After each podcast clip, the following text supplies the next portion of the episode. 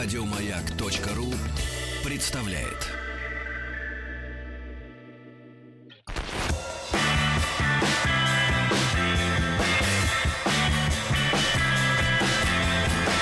Сергей Стилавин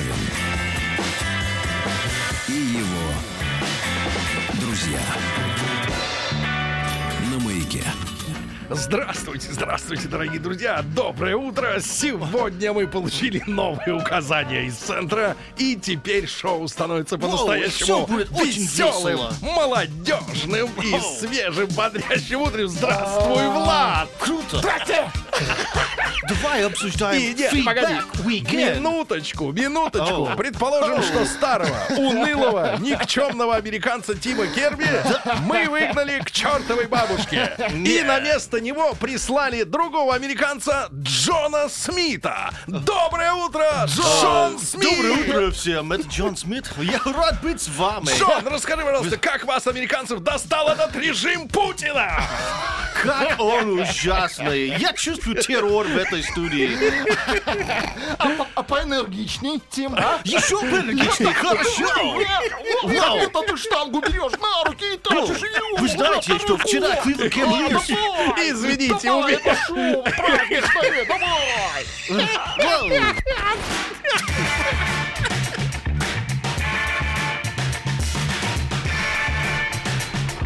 Сергей Стилавин и его...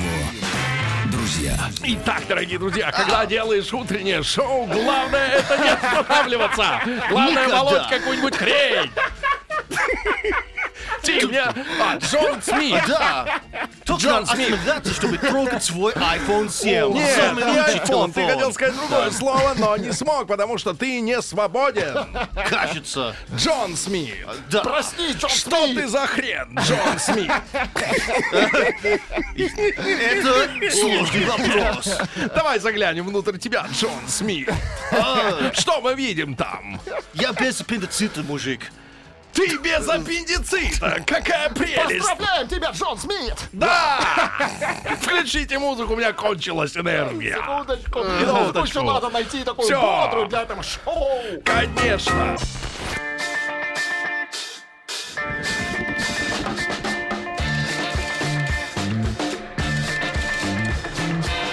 Сергей Стилавин и его друзья. Маяке. Ну а теперь, друзья мои, в привычном темпе людей сорок плюс. Доброе утро. Здравствуйте, Владик. Доброе утро. Не спешим. Да. Выдыхайте. Некуда теперь спешить. Режим релакс. Выдыхайте. Джона нет, только Тим есть. Да. Друзья мои, ну что же, мы немножко передохнули. Так могло бы быть э, утренним шоу. Вот, если вам требуется так, то, пожалуйста, напишите нам в, в наш WhatsApp и Viber плюс семь девять шесть семь сто три пять пять три, как вам надо. Знаете, вот между супругами обычно, э, к сожалению, когда дело доходит до э, вот самого главного, до не, не бывает до доби... когда надо забивать кость, да, когда, когда рыба. Нет, забивать кость в ней. Так вот, э, вы знаете, люди тушуются и не могут договориться. А потом там разве, разведутся, бывает, лет через пять, через десять. И оказывается, а он был не в том темпе. А она была не такой сладкой. А ведь можно было договориться, правильно? И сказать хотя бы в каком ритме. Например, как ритм диско, сто двадцать ударов в минуту. Друзья мои, ну ладно, доброе утро вам. Еще раз всем добрый день. Вы нас заподозрили в том, что требуется... действовали какие-то, например, фитонциды. Угу. Выпад батаратов, что ли, пишете? Вот. Вопрос. Но, но нет, чай я только еще начинаю пить. Так что все не за горами. Слушайте, вчера мой, наш с вами добрый доктор Айболит Давид. Угу. Давид Айболит. Мне кажется, да. прекрасная, э, так сказать, фраза. Э, вот прислал мне список, э, э, список черт мужчины женской мечты. Вы знаете, иногда полезно, да, вот говорят психологи, взять бумажку и написать на ней все то, что вам хочется. Все то, что вам хочется. Ну, если вы уже подготовлены психопатами э, пользователей, вы потом начинаете вычеркивать попарно, значит, то, что, что менее важно, магазине, менее да. важно, и в конце концов остается на бумажке то самое единственное, чего вам на самом деле не достает, да? Ну вот список, включите просто лирическую музыку, да? да Итак, что женщина хочет от мужчины? Первое. Очень умный, и сижу, слушаю его с открытым ртом. Руки не из задницы, оттуда должны быть ноги. Ну, то есть лампочку вернуть, вставить что-нибудь куда-нибудь. Например, хлеб в хлеборезку. Тут вас поддерживают, пишут: нет, нет, все нормально, никакого темпа. Максимальное умение на кухне: намазать хлеб маслом, отрезать кусок колбасы. Ну и если любит стейки, пусть он сам их себе жарит. Чтоб не выносил мозг рассказами о своей долбанной работе. Чтоб за ужин один раз рассказал, как прошел день, и достаточно. Чтоб не звонил по двести раз на день с вопросом: как твой день, любимая? Чтоб не звонил. Так, дальше. Хуже. Душ хотя бы раз в день. Раз в год. Ну, это хорошо. Душ. Схожий вкус в литературе. Ну, это если она называет то пойло литературное э, литературой. В приставку вечером субботы в теории может поиграть. Угу. Может. В теории. Театры, да, кино дома посмотреть можно. Нужно, чтобы любил театр. Угу. Дальше. Любовь к животным. Если притащу я или мои дети кота, принять его как родного. Но всем сердцем. Ну, видимо, и детей тоже принять ее. Дальше. Машины и все, что с ней связано, должно восприниматься как двоеточие. Главное, все живы и здоровы. Ну, это если она косячит, да, если залетела в столб. Остальное мелочи. Я женщина, а значит, мне можно забыть, где открывается бензобак. Главное, чтобы ты, детка, не забыла, где я. Где твоя машина? Твой. Ну, и что? Собак. Куда заливать? Схожий юмор, в скобках. Косичка, заплетенная на бородке дочерью друга. Это мило, но не смешно. Угу. Косичка, дочерью друга. Угу. Вот не, не обо всем может смеяться. Ведь. Разрешал бы, чтобы носить его футболки. Угу. Видимо, угу. нестиранные. Адекватная реакция на использование его бритвенного станка, когда не могу дотянуться до своего и брею там себе все, его ноги, а он потом лицо. И он не должен смущаться, что она там себе все ноги побрила до колен. Дорогая, что это у тебя? Это до колен. Любит вино и бурбон. Ты представляешь, как бурбон, бурбон обязан любить. Дальше. Не разбрасывает вещи, для этого есть стул. Он может на какое-то время заменить шкаф. Дальше. Когда приходит пьяный, чтобы не будил меня со словами «хочу жрать, любимая». Спорт, ну, может плавать, пускай побегает, можно, да.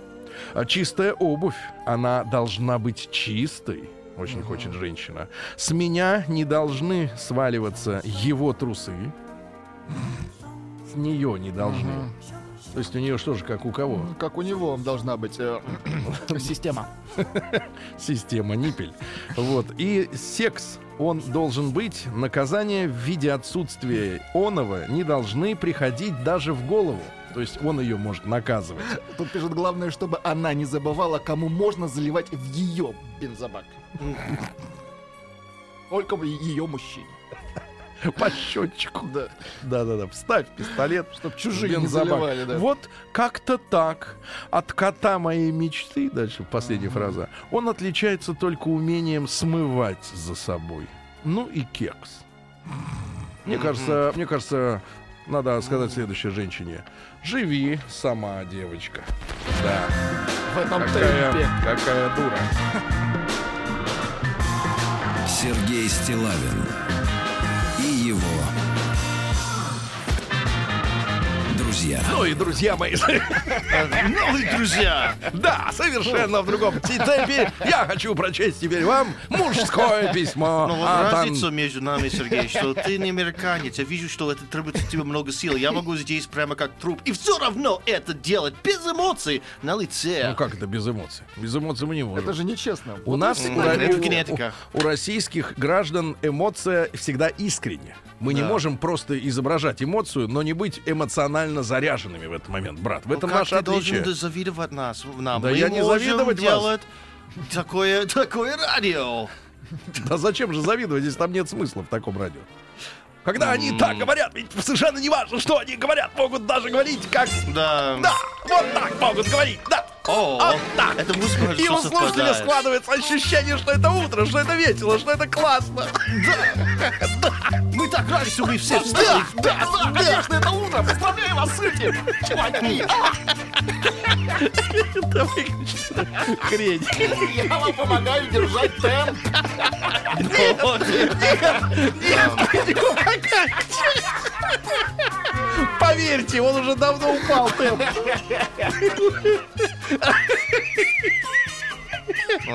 Темп пулемета тут. Да, отчаянно хочется пулеметов, я согласен. Так вот, дайте из Кемерово. Из Кемерово пришло письмо от Андрея Соболева. Здравствуйте, Сергей. Слушая «Маяк», давно уже сделал вывод, что вы острый на язык ведущий, не боящийся разных тем. Это такой, знаешь, комплимент, который как бы вот... С одной стороны, комплимент, а, а с другой стороны, стороны берет да, на, на слабо, на слабо, mm-hmm. чтобы дальше не остановился. Но вот что хочу высказать, но вот что хочу высказать свое мнение. Неплохо, подождите, для этого нужна музыка. Но вот что хочу высказать свое мнение. А вы сейчас его по-фашистски сказали. Но вот что хочу высказать. Вот что хочу высказать. Пишут три демона на плющихе. Так вот. О наказании в нашей стране. Мысль у него есть. Как наказывать? Давайте. Может, стоит вернуть наказание кнутом? Без пряника. Вы когда-нибудь пароли человека?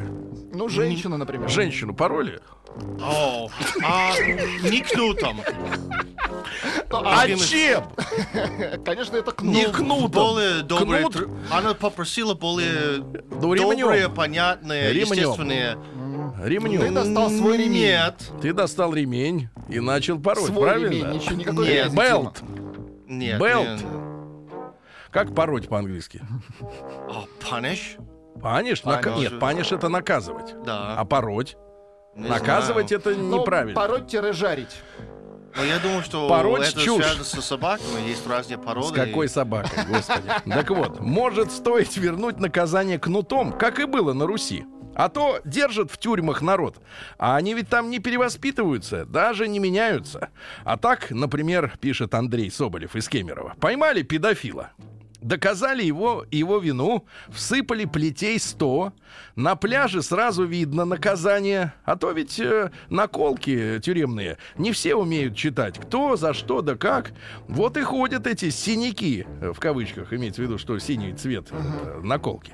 По стране и пляжам зарубежья, кичась своим прошлым. Шрамы ведь на спине вряд ли будут mm. показывать. Может, тогда больше порядка будет, если еще и принародно будет порка проходить. Кто-то призадумывается. Думается, стоит ли нарушать закон. Как думаете, спрашивает наш Андрей Соболев из Кемерово. Да. Ну-ка, Владик, давай, как ты думаешь? А, что то, ты думаешь то, о порке придородной? Предлагают синих из страны выгнать? Это фашизм. Это фашизм. Бить ее только ремнем Гермес. Какой Гермес? Гермес. А, ремнем Гермес, я понимаю. Ну, такой может если только Федор Бондарчук себе позволить. У него есть такой ремень. Кстати, зашел однажды mm-hmm. в магазин, наблюдал цену этого ремня. Oh. Да ты что, ты да, да жалко в руки взять, не то, что о, кого, mm-hmm. о, о кого-то им ударить, а кого-то. Mm-hmm. Да жалко что? Надевать даже на себя. Жалко. Значит, дорогие друзья, сейчас у нас будет новость. Э, и не одна, а потом история. Я, я на тюрлих. День дяди Бастилии пустую прошел. восемьдесят лет со дня рождения. Ух ты, а ей уж восемьдесят. Разный, каждый день. На радио «Маяк». Ну что же, друзья мои, сегодня у нас четырнадцатое февраля. Вы все знаете, что это за день. Его навязали нам западные продавцы всякой шелупони. Англосаксы навязали. Да, чтобы мы дарили, понимаешь ли, женщинам незаслуженные ими подарки. Потому что подарок нужно заслужить, вымолить. Иногда даже на коленях, да, Владик? Чтобы мы им дарили китайский хлам. Да, не дождутся. Сегодня есть другие прекрасные праздники. А. Например, Международный день дарения книг. Вот это а, хороший праздник. Очень. Подарите мне книгу, Тим, сейчас какую-нибудь, mm-hmm. срочно. Я а, должен себя почувствовать. День любви? Нет, завтра. Сегодня день дарения книг, брат. Понимаешь, мы одной традицией уконтрапупим другую. Я, Понимаете? Вы, я вырос в другом. Вы вырос в другом? Вы вырос... No. Извините, неприлично. В да, в этом, во всем по уши, да, да. в этом. Зато похоронят вас в этом. В Японии похоронят в этом, а вырос в том. Дальше. Извините. Праздник... С, с языка снял, Владик. Праздник обнаженных мужчин в Японии. Фу! О, как вам этот праздник? А-а. Да. Каждую зиму в мороз тысячи японских провинциальных мужчин, одетых только в набедренные повязки и фундоси. А что на вас надето? Это фундоси. Нет, а на вас ничего, кроме фундоси. Да.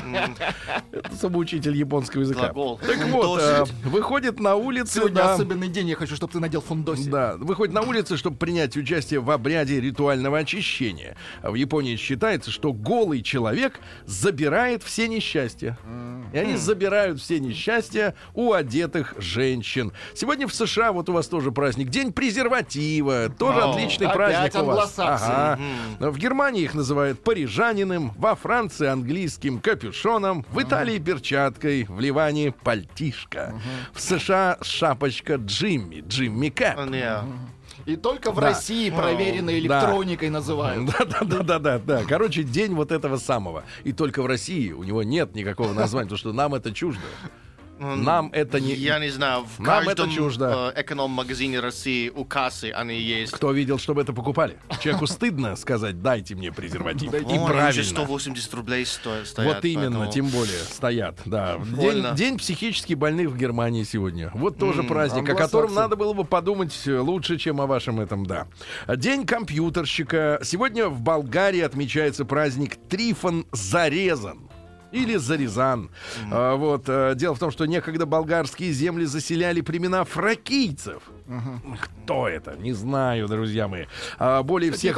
Да, но они более всех богов почитали Диониса, бра... Диониса. бога вина и виноградных лоз. Соответственно, сегодня болгары... Киряют, ну, впрочем, как и обычно. Ну и сегодня русский народный праздник Трифон Меншиков. На, на Трифона крестьяне заклинали мышей, просили их не грызть хлеб.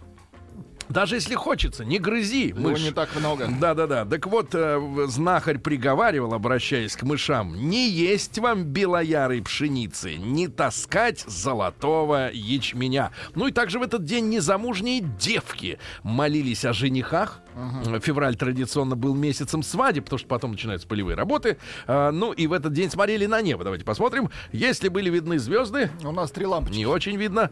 Э, вот, э, то это означало позднюю весну. Uh-huh. То есть сегодня можно говорить о ранней. Снег в этот день предвещал весенние дожди.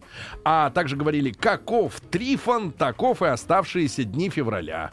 Mm-hmm. Запоминайте. Праздник каждый день. По-молодежному работаем, ребятки. Так вот, жалко, спит продюсер. Да-да-да, жаль, да, конечно. Для кого работаем? А в тысяча четыреста четвёртом году Леон Баттиста Альберти родился, итальянский гуманист, архитектор и писатель. Но он создал оригинальную, друзья мои, концепцию человека. Mm, оригинально, вот да? Человек уже есть, а потом в него всовывают концепцию. Да-да-да. Но это вот метод бездарностей. Говорят, что восходил в этом смысле и к Платону, и к Аристотелю, и к Ксенофонту. Оказывается, и такой был. Вот мы о нем мало знаем. И к Кикеро, он же Кикеро. Цицерон, да. Угу.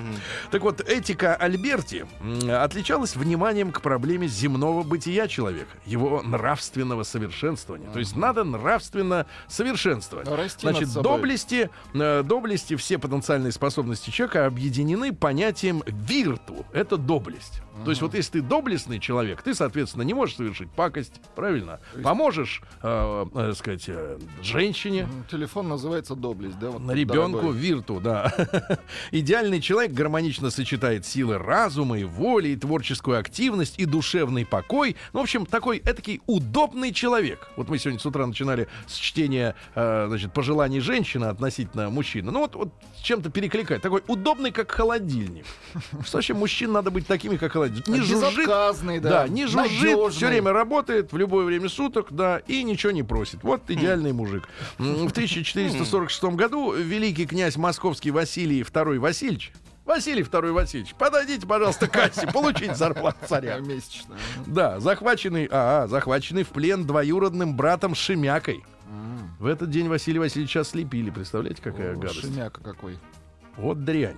Вот, ну а потому что вот они, дво... представляешь, двоюродный брат. Что у них там за отношения были вот в то время? Друг с другом. Ну кто-то один ну, должен свол... остаться. Ну, ну как сволочи какие-то. Ведь mm-hmm. людей мало. Я понимаю, сейчас там вот людей пруд пруди, да, но тогда-то их было там в миллион раз меньше. Ну что ж да, что ж да дикари. В тысяча семьсот четвёртом году Иван Иванович Бецкой родился. Это генерал-поручик и президент Академии художеств, ну и главное, организатор воспитательного общества благородных девиц, тот самый Смольный институт, mm-hmm. в здании которого Ильи завел себе кабинетик маленький с лампочкой. Да-да-да, чтобы руководить восстанием. Но он был внебрачным сыном э, генерал-фельдмаршала князя Ивана Юрьевича Трубецкого. То есть тот Трубецкой, а этот просто... А этот Бецкой. Вот, э, например, вы Керби. Да. А ваш бы незаконно был Рби. Да не, просто Би. Рби. Арнби. Арнби. Господин Би. Господин Би. Звучит достаточно толерантненько, господа. Слушайте, а не молодежный юмор. А как вас записали? Просто Би. Не молодежный юмор. Надо по-молодежному шутить. Молодежный это не прикалывает. Вот так. Вы медленно смеетесь. Так вот, товарищи, это молодежное шоу, Тим. Давай-ка проснись-ка. Вот если вы еще на корточки сядете и будете с семками пол, пол вокруг себя ус, усыплять. Mm. Усыплять. Усыплять семками. Отлично. пять баллов. Тогда будете как молодежные. Значит, что касается воспитательных принципов женщин, да? Mm-hmm. Человек, чувствуя себя человеком, не должен допускать поступать с собою как с животным. Чего замол, замолкли? Ну, вот что-то про животных было, я это как-то не ожидал. Вы когда-нибудь, с вами женщина когда-нибудь поступала с вами как с животным? Ну, на, скорее наоборот. Ну, что вы уже, скорее, наоборот. Скорее с вами эта водка творила, да? То есть вы вот стояли на карачках и что-то мычали, но не членораздельно. Никогда так не делайте. Да, чтобы с изящным разумом изящнейшее еще соединялось сердце. Угу. Вот. И человек должен познать правила гражданской жизни. То есть у жизни есть правила. Сегодня я смотрю на людей, они ведь живут без правил. Правильно? А. Все можно за то, что не посадят. Но это неправильно. Есть же некий свод правил моральных, нравственных, да, гражданских, в конце концов.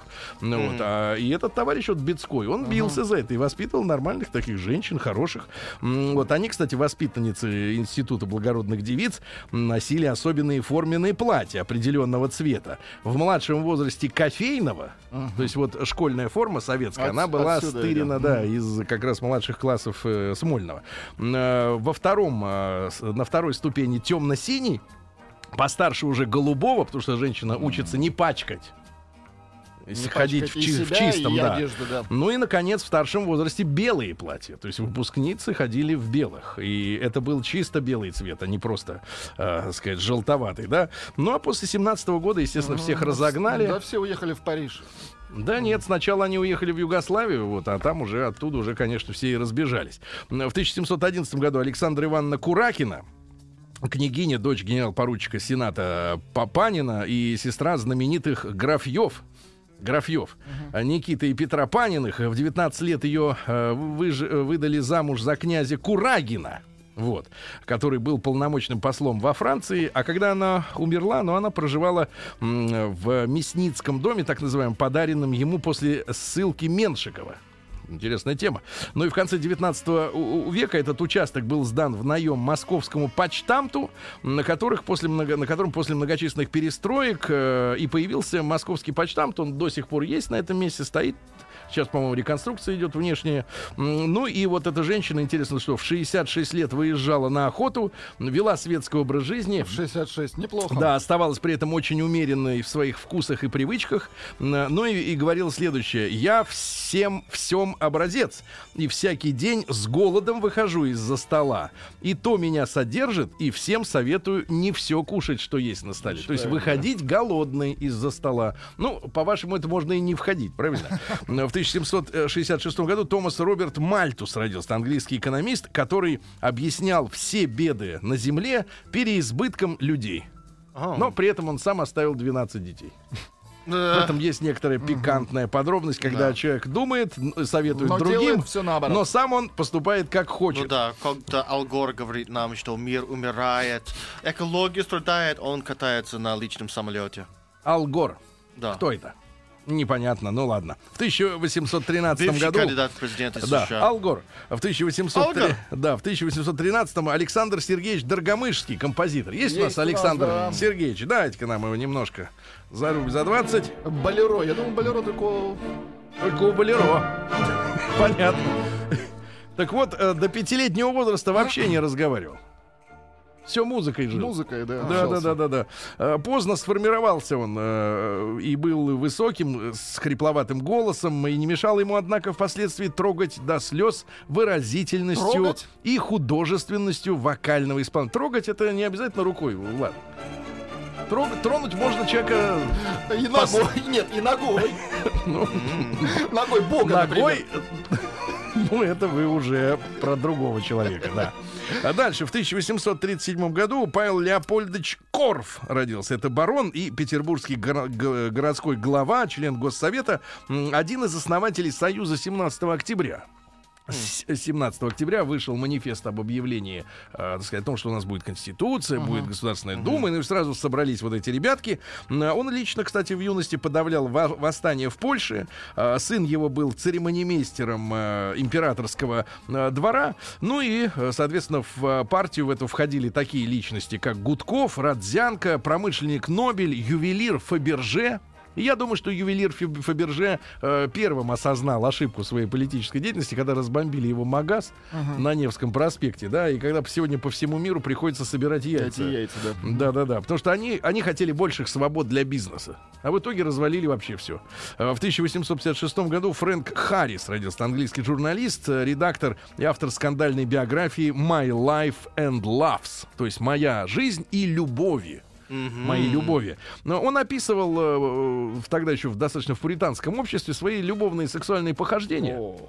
И говорят, что его приглашали в, во все дома Лондона, но только один раз. Потому что, при, придя туда, он нагажил, гадил, и, соответственно, больше его не звали. Хорошая стратегия. Да, в тысяча восемьсот шестьдесят девятом э, Чарльз Томас Рис Вилсон родился. Английский физик э, изобрел прибор для наблюдения следов движения микрочастиц, в том числе и радиоактивных, камера Вилсона. Uh-huh. Ну, типа они там вот эти атомы бегают, а на стенках следы. А полезное изобретение. А да. Я думал, что он придумал рис. Нет, не рис. В тысяча... mm-hmm. Кайл Рис придумал рис. Мы здесь А-а-а. не врали. В тысяча восемьсот семидесятом Федор Дмитриевич Крюков родился. Это писатель, которому некоторые исследователи, ну, в последние годы приписывают авторство «Тихого Дона». Mm. Потому что это были записки фактически офицера. Ну, дневник. Офицера Белого, Белой армии, да, который оставил их. Но э, есть люди, которые считают, что все-таки Михаил Шолохов является оригинальным автором. Да. В тысяча восемьсот девяносто пятом Александр Александрович Микулин родился, наш академик и конструктор авиадвигателей. Он был учеником и племянником Жуковского, то есть вот история такая давняя, да, и создал первый советский самолетный поршневой мотор с водяным охлаждением А М тридцать четыре, а потом и турбореактивный двигатель для первого советского реактивного авиалайнера Ту сто четыре. Ну вот, ну и, кстати говоря, после перенесенного инфаркта он разработал оригинальную систему оздоровления, описал ее в книжке под названием «Активное долголетие». Ну и там приводится инженерная аналогии между строением человеческого тела и технических устройств, ну и предложил остроумные способы ионизации воздуха, заземления человека и виброгимнастики. Виброгимнастика. Надо, вот, ну, кстати говоря, йоги. Ну, это йоги-то не наши, конечно, люди. Но даже наши специалисты советуют, например, человеку хотя бы раз в день босыми ногами ходить по земле. А, ну это и есть заземление. Это и есть, да. Сбрасывать надо статическое напряжение. Нет, ну, потому что, потому еще... что если вы не сбросите, начинаете вот так говорить. Конечно. Он начинает бить внутри вас. Ну, это давление. другого немножко порядка, да. В тысяча восемьсот девяностом стукнуло в голову. Спрашивают, вы на таблеточках или что? Нет, это эксперименты. В тысяча восемьсот девяносто пятом году. Естественно. Да, Макс Хоркхаймер родился. Это немецкий философ и социолог. Родился он в еврейской семье в Штутгарте. Ну и мысль у него какая была? Болезнь разума породила жажда человека господствовать над природой. Жажду человека. То есть только больным хочется господствовать над природой. Нормально, а нам с вами хотел. Хочется с природой раствориться. Правильно? В одном. День дяди Бастилии пустую прошел. восемьдесят лет со дня рождения. Ух ты! А ей уж восемьдесят. Разный, каждый день. Радио Маяк. Эй! А вот сейчас был Боярский. Ну хорошо, канале. Друзья мои, итак, сегодня у нас четырнадцатое февраля. Друзья мои, надо поздравить сандуновские бани с открытием. В тысяча восемьсот девяносто шестом году открылись бани, но это для тех, кто не стесняется ходить. Ходить нагишом в присутствии других мужчин посторонних, да? Ну, да, ну и в принципе, в принципе, кстати, помните, к нам же приходил гость из Сандуной, Сандунов, и рассказал нам секрет качественной русской бани. А на самом деле она заключается в следующем, что вы э, греете воздух максимум до семидесяти градусов, ну то есть идеально шестьдесят. Uh-huh. шестьдесят градусов и огромное количество воды на каменку, чтобы у вас пар тоже доходил примерно до пятидесяти шестидесяти процентов, да, относительная влажность, и тогда вы получаете русскую баню, в которой не нужны эти финские шапочки войлочные абсолютно, не нужно снимать крест, если у вас mm. есть он. Вот, и вообще вам хорошо, вы можете в этой бане сидеть полчаса, и вам не будет дурно, как от финской, в которой там десять минут, дышать ничего, пять да. минут посидел, и уже хочется выбежать или вызвать неотложку, да? Дальше. В тысяча восемьсот пятнадцатом году Марина Николаевна Мордасова родилась, замечательная певица, исполнитель русских народных сказок.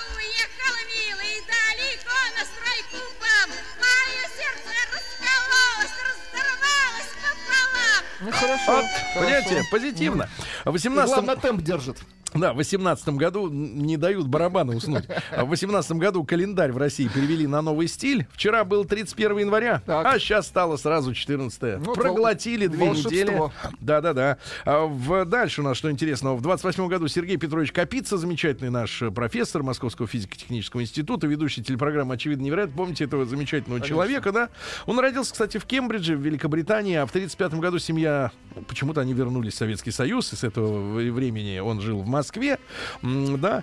В тридцать пятом году Григорий Виеру родился, молдавский поэт, замечательный детский, uh-huh. в том числе. Но в конце восьмидесятых немножко сбрендил и начал выступать за присоединение Молдавии к Румынии. Uh-huh. Встал на э, рельсы румынского национализма. А вот какие у него были строчки, например: «У меня две руки, они всегда со мной. Когда им холодно, холодно и мне. Когда им больно, и мне больно. Они умывают мне лицо, а я надеваю на них варежки». Вот и все. Вот и все стихотворение. Да, ну, а не поспоришь. Но в тридцать пятом же году Владимир Эммануилович Рецептор родился. Выдающийся советский биолог. Обнаружил рецепторы на языке, а потом и в глазу, а потом и во втором. Анна Герман, сегодня мы ее вспоминаем, действительно замечательную певицу. А он мне нравится. Он подлец, а нравится, да. Вот такие они женщины. А иногда хороший, замечательный человек. И не, не ко двору, да. Родилась она, кстати, на северо-западе Узбекистана. Да, территориально. Э, была э, полькой, да, но при этом очень любила нашу страну. И мне кажется, если бы, вот, в принципе, так вот с поляками задружиться, очень бы у нас с ними хорошо Конечно. получилось а бы. Вот страна любила огурчики. Ее. Огурчики соленые, как и они с любят. С полугаром, да. да. В тысяча девятьсот сорок четвёртом Алан Паркер родился, английский кинорежиссер. Он сначала занимался рекламой, потом пришел на телевидение, занимался съемкой рекламных роликов. Ну, а потом э, снял такие фильмы, как «Стена», по Пинк Флойд, да, «Сердце да. ангела», э, «Эвита». Ну, вот. Он, кстати, председатель британской гильдии режиссеров. Теперь. Э, в тысяча девятьсот сорок шестом году в Пенсильванском университете фирмы ай би эм представлен ENIAC. Это один из первых в мире компьютеров, который отличался от предыдущих вот каких-то устройств очень высоким быстродействием, благодаря тому, что начинка состояла из электронных ламп и не было никакой механической работы внутри. Uh-huh. То есть это был первый компьютер, который не жужжал во время вычислений. Э, в сорок седьмом Фам Туан родился. Это вьетнамский космонавт. Мы отправили первого вьетнамца в космос. Oh. Понимаете? А вы а кого? Он вернулся? А вы кого? Кто вот у вас? Нет, он сейчас на Марсе. Ну, а. по-моему, а вы израильтянина, правильно? Израильтянина послали в космос первыми. Но no. в сорок девятом году Николай Еременко-младший, актер, родился. Uh-huh. Замечательный красавец, мужчина, вот на, по-настоящему с харизмой, да. К сожалению, в две тысячи первом году у него сл- случился инсульт.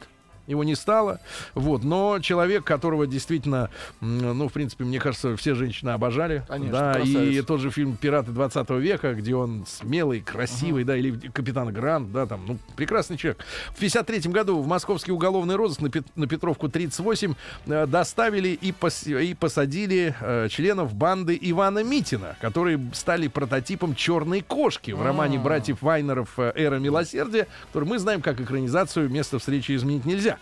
Что у них было? Главарю двадцать шесть лет, токарь высшего разряда, перед молодой арестом, его даже главарь. Представили к ордену, перед арестом, представляете?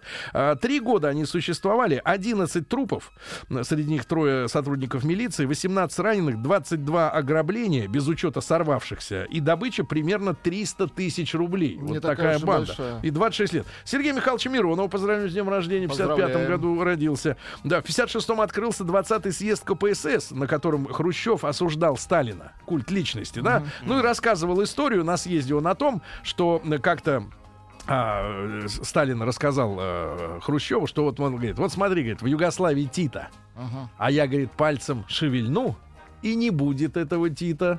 Из чего Хрущев сделал вывод. Вот какой у него был культ личности. А у кого из руководителей по-другому? Ну как, вот вот раз и все. Ну это ж нормально, правильно? Конечно. Нормально, конечно. А Тита, кстати, мерзавец. В пятьдесят шестом году началась трансляция передач второй программы центрального телевидения. Поздравляем, да? В пятьдесят восьмом году в Иране запретили рок-н-ролл как музыку демонов. Э, и прич... она причиняла вред здоровью, Тим. Да, вред здоровью. Вот мы на примере тебя видим, ну, видим да. что ты причинил. Это именно рок-н-ролл, который испортил мое да, здоровье. В семьдесят шестом году, в семьдесят шестом году с помощью советского оружия и кубинских солдат э, в Анголии власть перешла на сторону местных коммунистов. Так, а наши очень сильно помогали. Темп? Да, а если немножко увеличить... У меня только один вопрос. Что с темпом, товарищ? Вот человек, которого не хочет, что вы говорили вот так. Ой, Рустам Иванович, извините, забыл. Да, вот начинаю говорить нормально. Сегодня, в тысяча девятьсот восемьдесят четвёртом году, в Сиднее Элтон Джон женился на женщине. Господи Иисусе. Зачем? На женщине. С какой целью? Вот, это мучили. Не круто. Несколько лет мучились, а потом разошлись, потому что, говорит, не могу больше. Не мое. Не могу с бабами. Ну и в восемьдесят седьмом году Юлия Савичева, победительница, значит, фабрики звезд, да. Ну не надо, не надо. Это сбивает нас наш темп. Вот, ну и в девяносто третьем году создан Московский театр Луны под руководством Сергея Проханова. Mm. Вот, хороший театр, замечательный э, mm. театр, хоть куда, можно сказать. Э, Тим, пожалуйста, кто у нас сегодня победитель? Рецептор, актер и писатель. Последние цифры ноль четыреста сорок семь. ноль четыреста сорок семь, ноль четыреста сорок семь, я запомнил. Не забыть, не забыть. Это утро.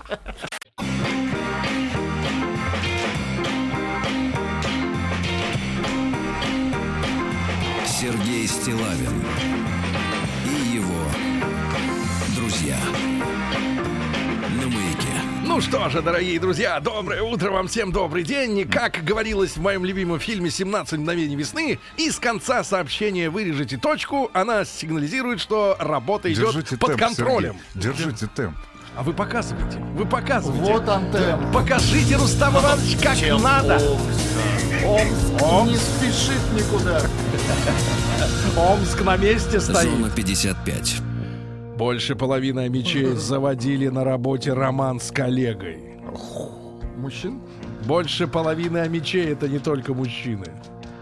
Дальше. Жителя Омской области, который солгал на суде ради товарища, тоже будут судить. Всех под суд. Ложь. И, наконец... Амич сдал чужую квартиру в аренду uh-huh. и вынес перед этим из нее все самое ценное. Амичи. Молодец.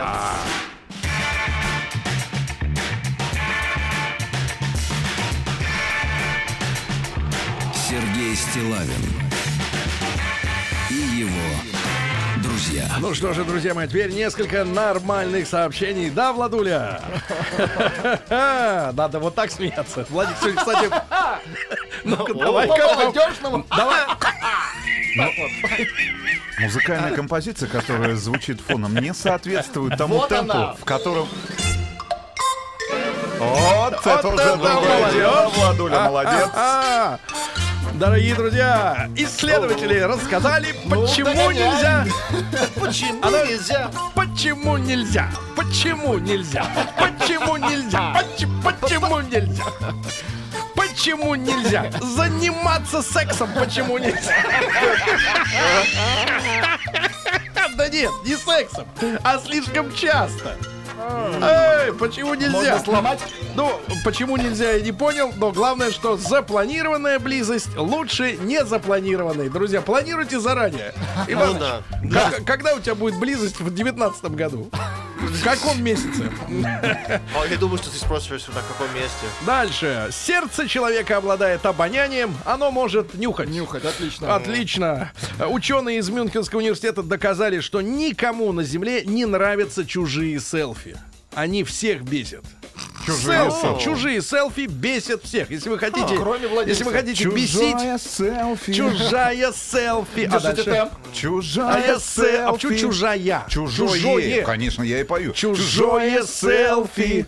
Чужое селфи. А дальше? А дальше? Чужое селфи. Чужое. Ну кто же виноват? Ах, вот. А, вот что. Как, ты помнишь? Собаки и обезьяны отказались дружить с эгоистами. Опять вы не держите темп, Влад. Да, Влад, ну, готовы? Срываете.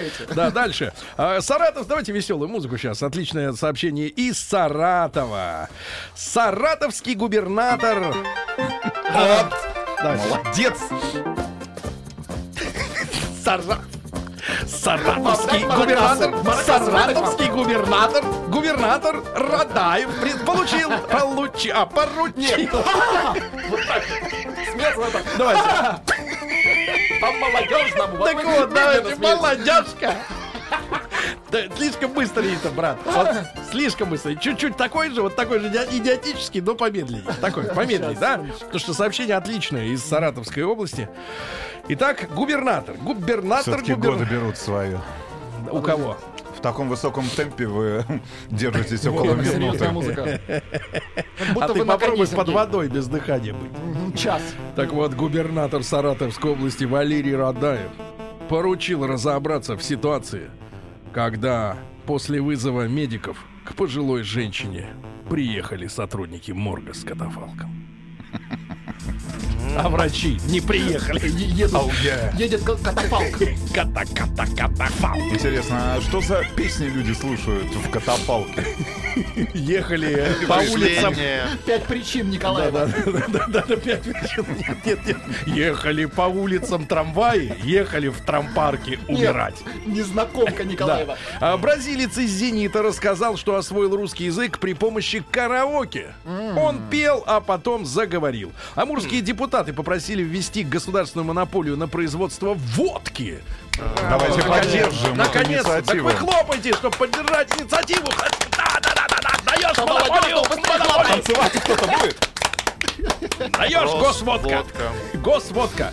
Определены, Нет, самые, да, определены самые популярные города мира у российской молодежи. На первом месте Москва. Oh, yeah. О, да, да, да. А на втором месте Париж. Париж. Шелестит на нейтралке водитель катафалка.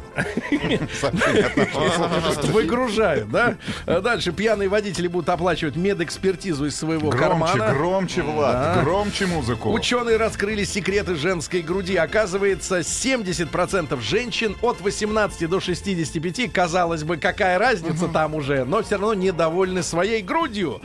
Тыва обошла Чечню по рождаемости, ну а самые низкие показатели в Ленинградской, Псковской, оттуда мы недавно вернулись, и Магаданской областях. Минстрой ожидает в этом году ипотечную ставку ниже десяти процентов. Спасибо Минстрою. Ниже десяти процентов. Наконец-то Тим Керби возьмет себе хату. А, депутат из Ленобласти предложил создать Министерство магии и легализовать колдунов. Это некто Л... Владимир Петров. А, потомственный, а... видимо. Да. Пишут, что наконец депутат Сергей вспомнил молодость. Сел на конька. Но вспомнил не свою. Вот. Ну и, наконец, Мою. да, наконец, пару сообщений, ребята. Ученые назвали плюсы поздней беременности. Оказывается, женщина имеет... Женщина имеет... Ха-ха-ха! Женщина имеет... женщину, а, женщину имеет, имеет кого? Да, женщина имеет шанс, имеет шанс. Женщина имеет шанс э, прожить до девяноста пяти лет, если родила первенца после тридцатника. А oh. если родила до тридцатника, шансов Нет. ноль. No. Ну и, наконец, прекрасное сообщение для пользователей компьютеров компании Apple. Оказывается, что именно пользователи... Вот. Пользователи компании Apple имеют повышенную сексуальную активность, а те, кто заходят с э, виндов, с виндов, те пассивные и никчемные. Вот и все. Новости капитализма. Новости капитализма. Ну, oh, конечно, yeah. сенсация этого дня. Кончита Вурст собирается вновь стать мужчиной. Йоу, Кончита. Для этого ей даже не придется бриться, чтобы стать мужчиной. Дальше. Ученые назвали слово, американские ученые, слово, которое способно победить депрессию. Это слово «спасибо». Спасибо. И у вас нет...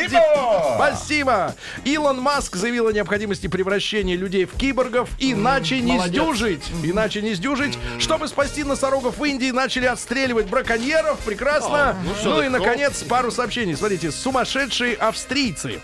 Австриец нашел в новой квартире двести семьдесят тысяч долларов, о, то есть евро, и сдал их в полицию. Идиот! Дурачок. Идиот.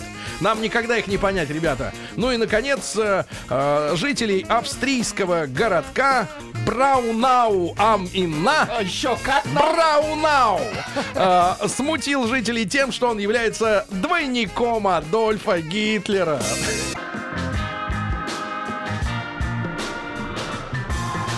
Сергей Стилавин и его друзья. Хе-хей! Доброе утро!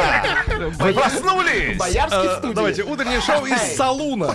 С дверьми, которые открываются взад-вперед, как вот там ковбои входят, да. Ребятушки, доброе утро. Сегодня, конечно, мерзопакостный праздник для нас, мужчин, потому что, ну, как бы праздник и для мужчин и женщин. Но почему-то понимается так, что именно мужчины должны дарить сегодня женщинам подарки. А не женщинам, мужчинам. А они, типа, не влюблены. То есть, типа, мы влюблены. Но это же праздник всех влюбленных. Тогда давайте подарки. Взаимно, конечно. Вот. Но это не важно, это все ерунда. Значит, товарищи, э, тут тема такая. Мы, конечно, с вами э, на этот праздник внимания обращать не будем. Но Потому повод... что не наш праздник. Да, но повод информационный есть, тем не менее. И, вы знаете, э, все-таки в наших интересах, э, ну, мы же с вами государственные люди. Правильно? Конечно. Мы же государственным взглядом смотрим на вещи вокруг. Как оказалось. Эй! Ое не наше слово, кстати. Поищите аналог какой-нибудь. Эгегей, вот так. Да, да, да. И Еволь тоже не подходит. Так вот, парни, тема какая? Нам, конечно, хочется, чтобы отношения в парах были прочнее. Но я сегодня уже об этом обмолвился, кстати, не подозревая о данных, что выйдет вот с социологическое исследование, от которого мы сегодня в теме дня оттолкнемся, я уже говорил о том, что очень важно, чтобы люди обсуждали и говорили друг с другом о тех проблемах, которые у них есть в отношениях. Потому что потом возникает так, они копятся, их становится все больше, клубок этот уже не размотать, там все уже э, заскорузло, и в итоге люди разбегаются, потому что им кажется, что проблему не решить. А можно было купировать боль э, духовную, души, ну, до духовной тут далеко, до душевной не так. Так вот, можно было в самом начале разобраться. А почему я об этом говорю? Потому что недовольство А, проблемами, э, недовольство проблемами, которые есть в отношениях, скрывает больше половины партнеров. Это вот данные опроса накануне этого самого пресловутого праздничка, да? Причем опрошены были сорок пять тысяч человек. И, значит, выборка серьезная, более-менее серьезная, серьезная да. Так вот, больше половины партнеров скрывают недовольство э, своим э, близким человеком в той или иной степени. И, соответственно, он молчит, предъявы не кидает, все это выливается в скандалы, на самом деле, да, в какие-то, может быть, интрижки на стороне. И в итоге пара трещит по швам. Ребятушки, давайте сегодня мы в нашей аудитории посмотрим, как обстоят дела. И, конечно, вам понадобится наш телефон семь два восемь семь один семь один, код Москвы четыре пять. Я уже вижу, что Леша из Реута дозвонился, даже не зная вопроса. Он, знаете, он вот, просто хочет поздравить. Вот, знаете, нет, хочет... нет, дело в том, что вот таких, конечно, вот активистов, их надо вот прямо сразу, сразу вот куда-нибудь на лесосеку. А погодите, вопрос-то не... Ну хорошо, зададим вопрос прямо Лёше. Зададим вопрос.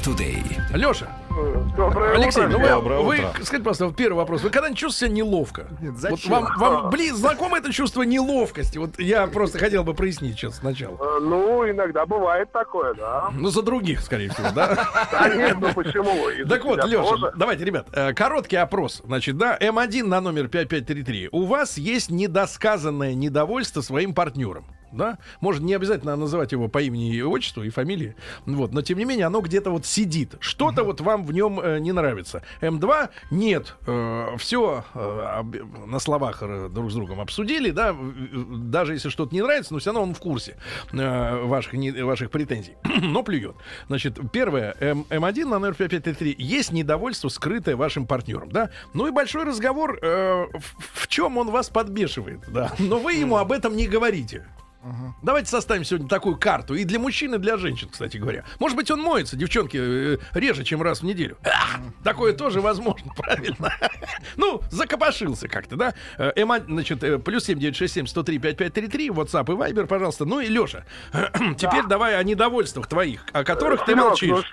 Ну что ты такой злой? Почему ты меня сразу хочешь на лесосеку отправить елочки рубить? Ты крепкий. Ты крепкий. Знаешь, я бы... Темп, нет, а если... нет, нет, а если бы ты был слабым, я бы тебя щепки отправил собирать в мешок. Щеп. Ну, хоть как-то ты там пригодился. Не бы. Щепки, а щепу. Щепу. Щепу, да. Щепо, щепоткой собирать. Так вот, Леша, давай, значит, чем ты недоволен в своем нынешнем партнере? Вот, давай. Ну, как бы недовольство такое есть, но, скорее всего, но, я... Ну-ка, не тянем резину. На, наверное, выберу первый вариант, потому что... Чё первый? Считаю... Первый есть недоволен. Ну да, да. Так что, чем недоволен-то? Ну, как бы, бывают всякие такие вещи, но... которые, например... Давайте поможем Лёше стать откровенным в эфире. Да, да, ну я откровенный Ну, давай человек. Говори, чё не так? Ну, прихожу домой, например, дорогая моя жена... Ну... Изволит спать. Устала. Имеет во право, сколько? Во... Нет, давай во сколько это важно в этом mm-hmm. случае? В три ну, ночи? У нее тоже работа такая. Во суточная. Сколько? Ну вот я приезжаю, например, в восемь вечера. Бывает так, такое. Она спит? Да, mm-hmm. потому что она там типа суток приехала домой no. в десять утра и спит, mm-hmm. а, как говорится, командир сельской почты хочет mm-hmm. жрать. Mm-hmm. Вот. Вот такие недовольства. Недовольны. Я... Может, но он вообще считаю... как-то вот график построить, чтобы не видеться? А не, ну... Видится в лифте уже только. Да. Есть же... Есть, ну, все, все, я понял, семья. Леша. И, итак, не кормит, хочет дрыхнуть, вместо того, чтобы... Вот есть недовольство. Претензии, пожалуйста, транжира. От транжира. Или, например, хотел сгухи, как вы говорите, пожрать вчера. Да. Не разрешила. Ага. Храпит. Не разрешила пробить вторую дырку да. в, в этой банке. Вторую я понял. Дырку. Да. Ну, давайте Лео, Сашу из Москвы послушаем. тридцать восемь лет. Ребята, э, чем вы недовольны э, в вашем партнере, но стесняетесь как-то, вот неловко вам скрываете. Ей или ему об этом сказать. Да? А, Саш, доброе утро. Сергей, доброе да, утро. Да. Сашенька, говори, пожалуйста, это молодежка. Молодежка. Да, ну мы еще через час Галину Викторовну заставим вот так же говорить быстро. Посмотрим, как она заерзает на стуле. Да, ну так, Саша, давай, говори, шучу я, конечно. Ну, я всегда жене говорю, что я недоволен, мне кажется, я даже слишком много говорю. Ну, давай, о чем не говоришь? Злыдня она и орет часто. А если бы молчала, была бы идеальная жена. То есть часто вот, орет. Этом... Часто орет. Да. Понятно. Да. Часто орет. Часто орет. А, Хорошо. А, пару а, лет да. живем вместе. Есть недовольство собой. Не могу найти ключ к ее возбуждению. Mm. Не Может могу. Быть, дверь. Может, Может быть, открыто. Молодежка поможет. Давай мы Может покажем быть. Тебе этот небольшой, но достаточно эффективный ключ. Смотря кино, на днях узнал, что жена не знает про э, стену в Берлине и про Косово. С этим можно жить. Но сколько школу, лет-то? Но школу-то она с медалью закончила. Непонятно теперь, как она училась. двадцать восемь лет человеку. Ага. Ну, дело, вот в том, что, дело в том, что женщины, ага. они считают себя вправе быть просто неэрудированными э, людьми.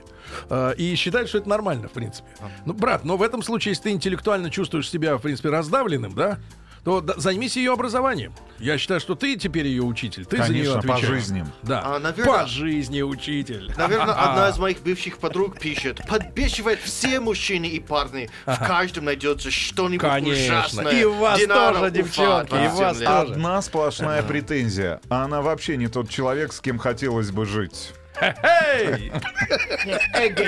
Ну-ка, Влад... А, у вас нет планшета, я понял, извините. Ребят, семь два восемь семь один семь один. Я напомню, что по данным статистики, это международная статистика, более половины партнеров скрывают от своих, э, так сказать, близких людей, что недовольны ими. И вот мы сегодня делаем, на самом деле, самую большую полезную штуку для влюбленных во всем мире, э, и в нашей стране, в частности, это мы позволяем э, им услышать, пускай даже чужими голосами, да, но задуматься. Хорошее можно, сообщение. Да, услышать о том, что не так в отношениях. Хорошее сообщение от нашего слушателя мужчины. Да. Дрянь. Не видит очевидного будущего. А будущее оно очевидно. Опорит косяки и говорит: да ты, мужик, все исправишь. Забыл один раз заплатить. Да. Полгода за учебу. Сходи, говорит, разрули. Дура. Да, да, дура. Давайте Сережу из Саранска послушаем. Серёнь, доброе утро. Доброе утро, друзья. Сереж, ну что ты не стесняешься ей сказать? А в чем она, так сказать, не виновата? Виновата? Да я, я слишком много, может, говорю. У нее, конечно, богатый внутренний мир, но, но. он слишком внутренний. Она о своих mm-hmm. недовольствах не может мне сказать. А. И в это вот я недоволен тем, что она не может сказать, чем недовольна она. Правильно, брат? Совершенно верно. А, классно разрулили, брат. Отлично, брат. Ребята, эм один на номер пять пять три три. Есть у вас э, тема, да, недовольство вашим партнером, о котором вы ему, к сожалению, стесняетесь э, объяснить, да, рассказать. эм два нет, все у вас прозрачно в отношениях или все нравится. Ну и конкретно, какие вещи подбешивают? Плюс семь девять шесть семь сто три пять пять три три. Эй! Молодежка!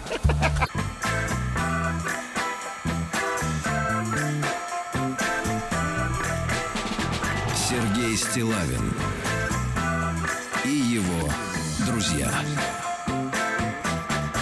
на Маяке. Итак, друзья мои... Согласно результатам опроса общественного мнения, больше половины респондентов недовольны своими партнерами в отношениях, но стесняются им об этом рассказать. Люди уже пишут: вы слышали ваш плейлист? Вы что, из штанов лезете? Так вот, друзья, ну серьезно. Значит, больше половины недовольны, но стесняются сказать. И сегодня мы приносим большую-большую пользу и вашу конкретно, друзья мои, пару, может быть, еще не сложившуюся, вот, может быть, трещащую по швам.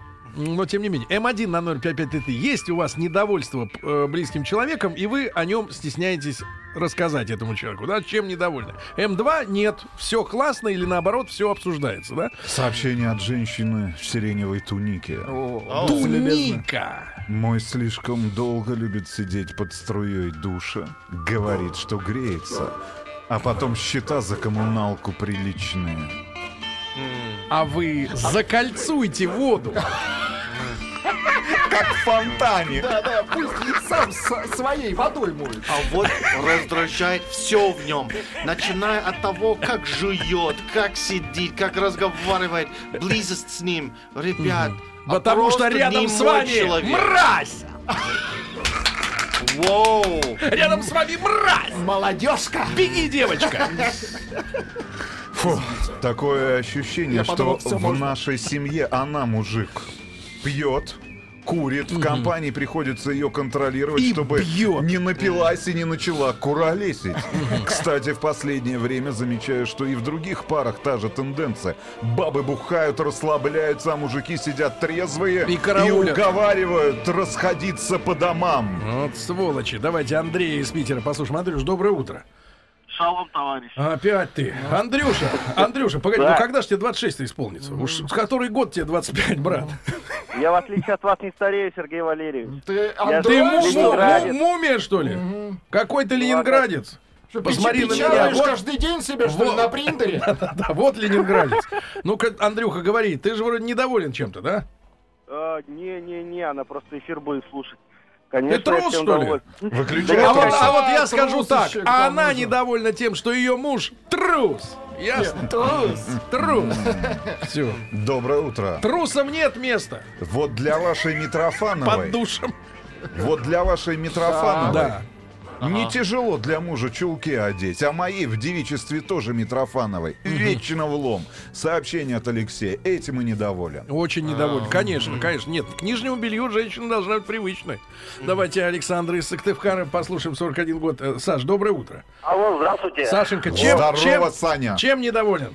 А, недоволен, в принципе, знаете чем? Ну. А, супруга очень, как бы, все очень хорошо делает, в смысле вот... Ну, понятно, либо... это, в этом смысле. Так, я понял, и что? Либо, либо прибираться, либо что... И она тратит на это столько времени. Угу. Вот, например, я на это трачу в три раза меньше времени. Брат, это потом качество. Садится... Вы про удовольствие или про что? Конечно, не, это не, про не, удовольствие. А про я, что? Да, да. Погоди, мы я тебя не привезли. Как вы говорите? Тихо, вот. Тихо. А о чем садится... ты говоришь, Саша? О чем ты? Что, на что ты тратишь в три раза меньше времени? Ну, например, сварить суп, либо пожарить картошку, либо подмести пол. Вот. Хорошо. И потом садится и такая говорит, ну вот, опять полдня на все потеряла. Ну, если ты это так не любишь, угу. то зачем ты это так да. растягиваешь? Я понять да. не могу. Давай вот. Так скажем. Капуша! Капуша! Понятно, все да. так. Не люблю, когда жена головой телевизор загораживает. Загораживает, простите. Я доволен, головой? Я доволен один раз в неделю. А, это лю... тот же человек? Другой. А, люблю а вс... получилось, что тот же. А, люблю всех мужчин. Подарков сегодня будет много. А, всегда говорю, если что-то не устраивает и ага. жду от партнера этого же не замужем двадцать пять лет. М-м. Валюша. Как выглядит-то Валюша? А, там только ее там ноги. Слоник. А ноги как? А, она худенькая и, наверное, высокая. Худенькая и, наверное, высокая. Как-то попросил свою купить балаклаву мне. Даже денег дал. Да нет, на нее, чтобы сама в ней ходила. В итоге балаклавы нет, а она в новом платье стерла. А сколько стоит балаклава? За балаклаву там хотели купить. Сколько она стоит? Рублей пятьсот, серебряной ниткой, что ли? А где такое платье взять за пятьсот рублей? Давай, что-то не стыкуется. Давайте Толика послушаем. Анатолий, доброе утро. Толя. Доброе утро, мужчина. Толяныч, ну, ты, я знаю, человек честный, смелый. Говори, что не нравится. Однозначно. Не, можно немножко, небольшое отступление. Хочу всех поздравить с большим сегодняшним праздником. С Днем Освобождения Ростова-на-Дону. Поздравляем, о, ростовчан. Хороший праздник. Вот. Мы сегодня празднуем именно этот праздник. А свое недовольство я сейчас да, следом выскажу. Давай. Только что сказано про неумение распоряжаться временем. Вот женщины, у меня такое ощущение, все поголовно не умеют распоряжаться угу. временем. А ведь время ну, это есть... самое дорогое, что у нее есть, и самый главный ее капитал, да, правильно? Да ладно, у нее, у меня это самое дорогое. Когда тебе дают задание, составляют на словах просто, даже не на бумаге список. Заедь туда, возьми то, там сделай это, это и так далее, и так далее, и так далее. И я говорю, Саш, я не успею просто никуда. Никак и не вот тут. Вот, вот. Первые да. два пункта только. Ну ты же на машине. Вот первое объяснение. Я говорю, ну это же машина, это не вертолет, господи ты. Uh-huh. Вот, это, это одно. А второе, даже если я был бы на вертолете, я все равно понимаю, что я не успел бы. Да. Посетить да. несколько магазинов, пунктов даже. Да, мы поняли, брат. Да. Еще раз, ростовчан, поздравляем, да? Доброе утро. Я была недовольна всем, говорила ему об этом. Объясняла элементарные вещи. Угу. В конце концов устала, разошлись. Элементарные вещи сюда. Я Вас... недовольна всем. Воспитывают двоих детей одна. Вот. Вот. Юлия, Уфа. А вот, а вот это смелый выбор, а. Правильно? Мишу из Ростова тоже послушаем. Мишань, доброе утро. А, доброе утро. Брат. Землячок мой уже сказал, какой да. у нас сегодня да, праздник. Да, да, да, поздравляем, брат. Да, поздравляем. Только он не сказал, что у нас день очередного освобождения Ростова. Нас не согласно освобождали. Да. Брат, ну, ну ты скажи, чем недоволен? Господа, ну я же не могу плакать. И я считаю, что мужчина, который звонит туда к вам и говорит, что вот он там... доволен. Ну зачем ты звонишь? Не, ну, погоди, а ты, а, а ты зачем звонишь? Я всем доволен. Ты всем доволен? Что... Не годится. Да, выключи трус, его. Трус. Тряпка, тряпка не может быть недовольным. Мужчина должен быть недовольным. Правильно? Что он, что он, это слюдень, что ли? Как сли, слизень? Неважно. Вот, слизень. Слюда. А, Даша, слюдень. Да, Даша Красная возвращается в эфир. А, я всегда говорю своему парню, что меня бесит. Но толку ноль, ибо царь не желает меняться, и плевать он хотел на недовольных. Нет, вот, вот, вы, вот вы, Даша, вы напишите конкретно, чем а, вы недовольны. Есть конкретности. Я, а, он свинячит в квартире. Свинячит он даже не или знает, синячит? Что для Погоди. Одежды есть Минуточку, Минуточку. Свинячит или синячит? Это раз свинячит. Ах, свинячит в, в квартире. Он даже не знает, что для одежды есть шкаф, а для mm. грязной посуды существует раковина, mm-hmm. вода и средства для мытья посуды. А чья квартира? Вот это важный вопрос. Если oh. это его квартира, он молодец, он имеет право. Если твоя, ведет себя выгоняй как, его. Ведет себя mm. как хозяин, выгоняй правильно, в своей правильно. Квартире. Да. Попросил я жену как-то онлайн оплатить штрафы. Перевел ей деньги. Угу. Сказала, что оплатила. Ага, потом... А недели через две... Останавливают меня сотрудники ГИБДД. Долго смеялись и сочувствовали. Угу. Угу. Вот тварь. Она что спустила деньги, ребят? На балаклаву. На вторую. Сережа, давайте Антона из Москвы послушаем. Антоныч, доброе утро. Спрашивают привет, парни. Да. А где те веселые ведущие, которые были утром? Они ушли. На Вести ФМ ушли. Брат, значит, чем недоволен? Давай. Да. Лей слюну. Скажу за всех. Давай. За всех. Недоволен тем, что она баба. Вот все хорошо, а баба. Вот, вот этим недоволен. Да, молодец. Был бы мужик, вот это бы зажили бы, да, брат? Душа в душу. Был бы она мужик, сноса бы не было. Сноса бы, цены бы не было. А так баба, понятно. Еще одна претензия. Не мог эту претензию, например, представить в двадцатом веке. Давайте. Недоволен, что супруга тратит свободное время на Инстаграм, просматривая каких-то колхозниц, которые не работали ни дня. Угу. И мечтает ага. о том же. Да, но... стать колхозницей. Да. Не работать ни дня. Но надо, Сообщение... ей, надо ей намекнуть, Сообщение... что она, может быть, грудью не вышла, как колхозница. Прекрасная женщина. Так, с прекрасным прик... носом. О, и губами, боюсь, и да, боюсь, боюсь представить, какой нос нравится Иванычу. Если ты недоволен, пишет женщин, так. начни с себя. Угу. А мы, мы так и начинаем и заканчиваем с себя. Давайте Сережу из Омска послушаем, пятьдесят восемь лет. Сереж, добрый день. А добрый день, мужчина. Сереж, давай режь правду матку. Да вот удивляться приходится своей тупизне, понимаете? Вот в магазине находишься, так стоят двадцать консервных банок, железных, одинаковых, горочка. И вот как из этих двадцати выбрать, перебирать, перебирать, и что-то выбирать? Как можно? Вот объясните, вот как одинаковые. Можно выбрать? Да, одинаковые, да. Одинаковые, все одинаково. Ну как можно выбрать? И что-то стоит полчаса и выбирает. Ага. Вот. Перфекционистка. Ну, этикетка да. была да. хорошая. Какая перфекционистка? Человек спрашивает, что нет алгоритма выбора. Банки непрозрачные, брат, в этом смысле. Хочу отрастить волосы. Просто для обычной прически. Волосы кудрявые, вьются. Кто пишет-то? Мужчина. А волосы? Ей не нравится. Угу. Приходится стричь, стричься под машинку. То есть как она хочет? Да. Как она хочет. Он хочет быть вот кудрявым. Вы слышите, например, для, себе адресованные просьбы, например, побрейся. Чтобы гладеньким был. Ты уже меня давно, щекочешь. Уже, уже давно, уже давно не слышал таких просьб. Перестали, да, Перестали. щекотать, понятно. Да. Тяжело Ой, опуска... Сама виновата. Тяжело опускаться. Она, понимаю. Она смотрит Дом два. Ужасно недоволен этим. О, это позор.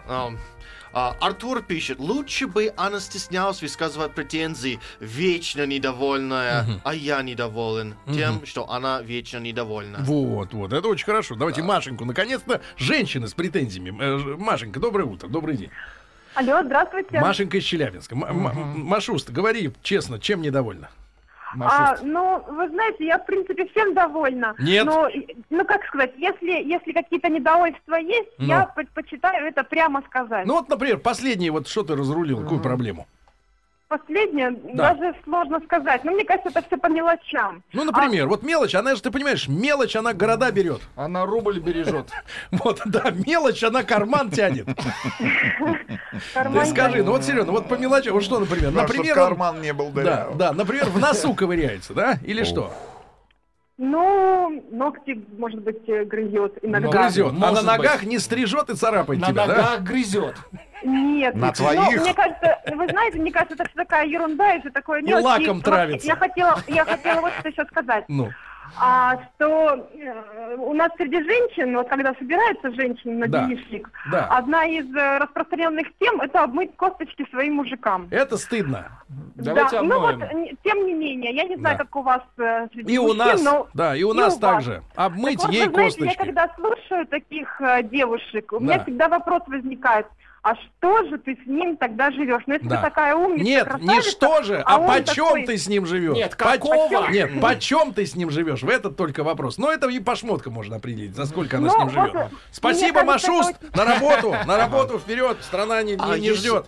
А, сообщите, а если меня что-то, что-нибудь бесит, то это мои проблемы, а не мужа. Лилия, Сочи, Лилия. Ну, где ты была, когда был холостяком? Где ты была? В Сочи! Где это ты не была? Трудно, не трудно. И почему ты не пришла, я не mm. пойму. А, мелодия немножко другая, но неплохо. Да-да-да, мелодия другая, добавляется скрипка, которая все и как раз и портит. Значит, ребята, М1 на ноль пять пять три три. Есть претензии к, действительно, к партнеру, к супругу, к любимой, но о них вы не можете сказать, потому что как-то неловко. М2, претензий нет или все нравится?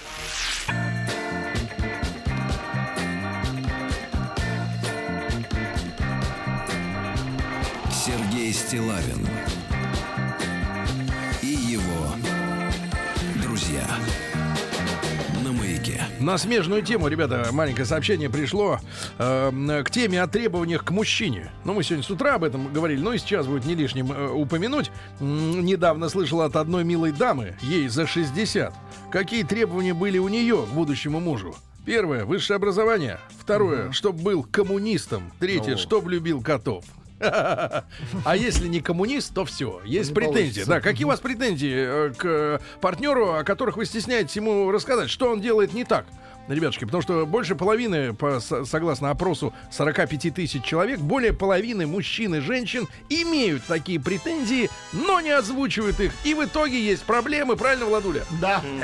Тимур, Тимур из Уфы пишет. тридцать первого декабря. Жена заставила постирать всех детей, полезла сама, решил спинку потереть жене, угу. а она выглядывает такая счастливая и говорит: Тимур, а давай я завтра с детьми к маме уеду, а ты до десятого января сделай ремонт. Ремонт в этой ванне. Отлично. Время, напомню, было двадцать один ноль ноль тридцать первого декабря. И, я постеснялся что-то сказать и молча вышел. Угу. Какая это фашизм. А, дрянь в семье. Роман пишет: моя Светочка кушает больше меня, потом храпит громче меня. Так и живем. Так и а, живем. Марина пишет: в ответ, в ответ мужчине из Ростова, который сказал, что женщины не умеют рассчитывать время, все точно наоборот. Женщина и дает кучу заданий, потому что она уверена, что она бы все успела за это время. А мужчине больше одного задания мы смысла нет давать. Угу. А он успела все равно бы, ничего делай. Не успеет. А эта ситуация с моей женой, что очень часто она мне сообщает, что Тим, через три недели и пять часов надо купить зубную пасту э, кролик Бобик. И не забудьте. Через три недели, и, конечно, часов. Я всегда забываю. Я... Мой муж жутко курит, даже в квартире, а я беременна, это наш первенец. Он не понимает, что этот запах раздражает меня и может навредить нашему малышу. Нет, двадцать девять не малышу, лет Аля. Сообщение из Москвы. Не делай так, это плохо для ребенка. Ты дал мало денег на ребенка. Даша, ты заботишься о своем ребенке? Давайте Лешу из Иркутска послушаем, тридцать два. Леш, доброе утро. Добрый день. Доброе утро, ребята. Лешенька, день, ну нравится. Расскажи, что тебя допекло-то, где уже все? Ой, вы знаете, я вот сейчас сижу, думаю, что мне сказали, просто со вчерашнего. У меня жена все теряет. До такой степени. Вот если я и покупаю, ну. она к этим вещам относится крайне халатно. Но когда покупает что-то она, да. извините, это вот это надо беречь. Например, Купили что она потеряла за последний год? Из твоего. Допустим, за Штопор? неделю за последнюю, Сергей, она потеряла очки солнечные. Да. Такси оставила. Ага. И перчатки за восемнадцать тысяч. Вот за восемнадцать тысяч! За восемнадцать тысяч! Перчатки! Так и пусть мерзнет! Тысяч. Вот, а знаете, как это все произошло? Ну, восемнадцать тысяч. Тих, тих. Она, тих. Э, у нас холодно в Иркутске, она подложила перчатки под свою попку, пока сиденье кожаное не прогреется. Оставилась там, забыла, вышла, и, знаете, вот выходя из машины, они вот так вместе с ней на улицу выкинулись. Брат, а, ск- а скажи, пожалуйста, а очки солнечные зачем она зимой носит? Она да, что, пьяная? Пьет Женщины, она? Знаете, им когда глаза красить uh-huh. не хочется, они uh-huh. красят, они сразу очки uh-huh. делают. Вот uh-huh. я ей говорю, сделай драники, как мама делает. А я не могу, я только вчера ногти сделала, не uh-huh. могу драники начать. Слушай, а зачем тебе дел... такая вот женщина? Скажи мне, обратно. Тем более уже без перчаток. Нет, ну детей забирай и вали оттуда. Пусть она сама ну, там это самое. Давай, брат, давай. Наверное, пора, Вперед, наверное, валим, пора. валим, давай. Все, давайте. Его бесит моя да. робость во всем, что я не могу поставить за себя как следует. А мне все нравится сообщение mm-hmm. от слушательницы. Давайте Свету из Уфы послушаем. Светлана, доброе утро, добрый день. Доброе утро, мужчина. Светлана. Специально на аварийке встал, чтобы с вами М- поговорить. Молодец. Умница. Вынь перчатки из- из-под себя. Из-под, да. Да. Очки. Света, давай, говори. В чем он тебя бесит? Ну, я недовольна только одним. Он очень сильно прислушивается к своей маме. Прям мама-мама у нас угу. во главе угла. Угу. Это единственная, пожалуй, претензия. А какие советы остальные... мама это ну... ей дает? Ему? Из мама. Последнего. Какие советы? Ну, в последнее время мама не очень лестно отзывается по поводу меня. И, ну, например, что она, страшное... что она сказала, мама, про тебя? Ой, что ты лохудра? Даже... Да, что я лохудра и все такое. Вот, ну и все, и беги от него, правильно. Давай. Женщины. Беги. Умею только задания раздавать и деньги наши тратить. Бесполезные существа да. на планете Земля. Наши, это в смысле наши, а не общие. Да, да, наши. бесит, бесит, что молодой человек постоянно играет в танки. Угу. Все свое свободное Слушайте, а вот время. Мечта такая, мечта такая. Вот, чтобы вот, вот всех уродов из того лагеря и из этого, чтобы их объединить, чтобы они вместе жили, чтобы доводили друг друга. Одна перчатки забывает, а он в танке рубится. И вот вот нормально живут. Давайте Лену из Питера позвоним. Вот женщины да. включились в нашу Леночка, дискуссию. Леночка, доброе утро. Доброе утро, ребята. Ле- Лена, доброе. Как он тебя доводит до белого коленя? Он не доводит, все в принципе в порядке. Ну. Все свои недостатки знают. Первое, значит, у нас боролись мы. Как собака каждое знает. Утро слушали радио «Зенит», но проблема решена сама собой. Угу. Формат поменяли. И второе, ну, и спит в трусах. В трусах спит? Погоди, а зачем тебе, да. зачем тебе нужно, чтобы он спал без трусов? Угу. Ну, это, знаете, мечта детства. Спал, чтобы с кокардой, в шапке и без трусов. У тебя? У тебя, да? Да. С кокардой. Понятно, кокарда нам. А понятно. Что это? Это кокарда. А... Погоди, ты убери, что это такое после тебя? Это кокарда.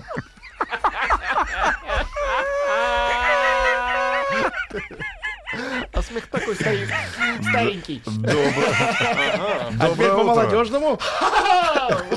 Доброе утро. Иногда раздражает, что говорит, что у меня к нему много претензий. Эй! Но всегда слышит и исправляется, любит сообщение от Настеньки. Исправляется, главное, да. Кто ты ему, чтобы он исправлялся? Скажи мне, девочка, он же тебя старше, умнее, богаче. Кто ты? Напрочь отсутствует логическое мышление, не умеет готовить. Да еще, когда я пытаюсь объяснить, как это надо делать, угу. она говорит, отвали, я сама сделаю. Потом слышу угу. из другой комнаты. Привет, мам. А как это приготовить?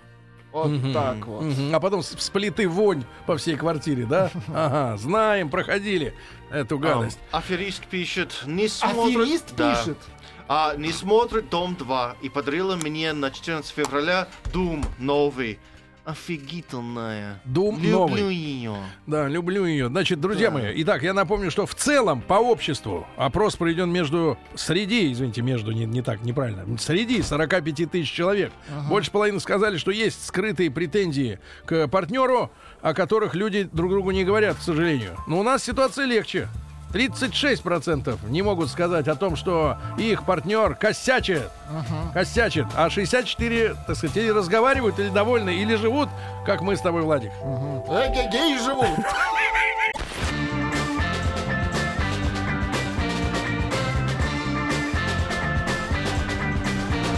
Сергей Стилавин и его друзья. На маяке. Ну что ж, друзья мои, укращаем молодежный задор вот, из уважения к гостю. Сегодня с нами вместе в этом часе, как обычно, по вторникам, впрочем, Галина Викторовна Якушева. Галина Викторовна, доброе утро. Доброе утро. Да, Галина Викторовна, доктор филологических наук, профессор Государственного института русского языка имени Пушкина, преподаватель Высшего театрального училища имени Щепкина. Владик, я попрошу вас дать маленькую мелодию, такую спокойную, для того, чтобы я мог сделать интродукцию нашему сегодняшнему разговору, mm-hmm. к нашему разговору, потому что будем мы сегодня затрагивать э, м, тему современ, современных имен. Вот. И, Галина Викторовна, одно время я чувствовал себя страстным м, борцом с э, вот, оригинальным э, наименованием людей. Угу. Страстным борцом. Угу. Но потом я увидел в этом пользу. Угу. Потом угу. я увидел в этом пользу, а, потому что на примере э, достаточно близких людей, угу. коллег по работе, э, вы знаете, Галина Викторовна, если ты соблюдаешь в обществе некоторые приличия, да. Ну, здороваешься, ручку жмешь достаточно крепко, не как вот, так сказать, неформалы э, еле-еле, да, вот какую-то рыбу протягивают. Mm-hmm. Вот, э, если, если ты, в принципе, исполняешь обязанности, легкие просьбы, улыбаешься, то, в принципе, ты удобный человек, да, и никогда коллеги не поймут, что у тебя там внутри головы происходит. Да. Мы же не обладаем телепатическими этими способностями, да? И, а вот имена детей, да, когда ты видишь, вот с виду нормальный человек, вроде все нормально, есть... Ну, худо-бедно родители, какая-то карьера за плечами, какая-то как-то вот человек, ну, нормально выглядит, чистенький, вроде все нормально. И вдруг ты узнаешь, что он назвал своего ребенка, значит, вот таким инородным каким-нибудь uh-huh. с выкрутасом именем. Uh-huh. И ты понимаешь, что Вот на самом деле, что за человек рядом. Потому что в голове у него кроется, ну, если не идея о собственном превосходстве, угу. вот, то, по крайней мере, какие-то гнусные совершенно надежды э, на то, что его ребенок чем-то отличается э, принципиально на порядок в лучшую сторону, чем остальные все дети вокруг. Потому что он заслуживает какой-то, какого-то исключительного будущего, да. И вообще вот это самовыражение за счет имен детей вызывает ощущение просто вот... Не тер... Хочется рвать и метать, как говорили. Галина Викторовна. Хочется да. рвать и метать. Ведь он же нормальный. Галина Викторовна, правильно? Тим Керби. Да. Вот, на худой конец. Но все же нормально. Без, это, без этого всего. Вот лорд Альфред, например. Да, у нас да. есть знакомый, который назвал сына лорд Альфред. Это имя. Близкий знакомый. Я поняла, а. но я вас уверяю, это еще не самое экстравагантное имя, с которым мы можем встретиться сегодня. Галина Викторовна, ну вы все-таки филолог, да, а вот с точки зрения человека такого опытного, который дольше нас живет, да, и, соответственно, больше опыта жизненного имеет. Вы практически, с точки зрения практически практической психологии. Как вы думаете, что за люди, которым нужно так именовать своих детей? Вот как-то вот не так, как все остальные. Да. Я думаю, Сергей, вы совершенно правильно определили, что это э, есть один из способов не столько самовыражения, сколько самообнажения и самовыявления. Конечно, э, вычурное, неестественное имя, тому примеров э, тьма. И именно сейчас то самое пост- или пост-постмодернистский период, э, когда э, эпатажность, изыск считается чем-то вроде правил хорошего тона. Э, такие э, имена особенные были и раньше, но сейчас э, действительно их более чем достаточно. И, и главное, нет нормативных актов, которые бы регулировали. Вот, вот. Вы опять-таки совершенно э, так вступили на правильную тропу. Тропу не войны, но примирения. Примирение э, здравого смысла, традиций, в то же время э, права на, э, скажем, какое-то творчество и так далее, и так далее, и так далее. Начну с того, что, ну, сообщила пресса э, о том, что э, э, законопроект, э, да. внесенный сенатором э, Валентиной Петренко, предлагает поставить предел полной свободе, которая закреплена сейчас в российском законодательстве. Имя ребенка при регистрации присваивается согласно, э, э, извините, по согласию родителей. Да. И каким оно будет, зависит угу. от их фантазии. Я бы, кстати, Галина Викторовна, да. дополнил бы предложение уважаемого да. товарища так сказать, сенатора, да, да. сенатора, да. А, вот, вот какой идеи. А, пусть человек берет себе какие угодно имена, но себе. По достижении совершеннолетия. Вы себе, уроды, берите имена. Вы других людей, которые вам просто обязаны, то, что не вы их пачкайте. Содержите, да, вот других да. не трогайте, пусть они вырастут нормальными. А потом, да. если им так нравится быть икс икс икс, там, например, там, или какой-нибудь тридцать три пятнадцать, вот они будут вот этим. Почему вы считаете, уроды, вправе себя другим людям, людям, которые просто независимы от вас люди, просто вы их родили. Но они личность независимая с рождения. Почему вы считаете себя вправе э, коверкать жизнь людям? Уроды! Я все. Сергей, вы сегодня напрашиваетесь на ассоциацию с одним из героев русского эпоса. Изранили золотое слово опять. Действительно, есть право людей, и этим правом люди, ну если мы оглянемся на историю мировой культуры, пользуются, когда они сами себе э, дают э, или, скажем, прибавляют к своим именам другие имена, э, соответствуясь, сообразуясь со своими вкусами, желаниями или способностями, способностями или намерением выразить почтение к тому mm. или иному лицу. Один из ярких хрестоматийных примеров, известный всем нам, э, немецкий писатель-романтик Гофман. Mm. Эрнст Теодор Амадей Гофман. Mm. Так вот, при крещении он всего лишь...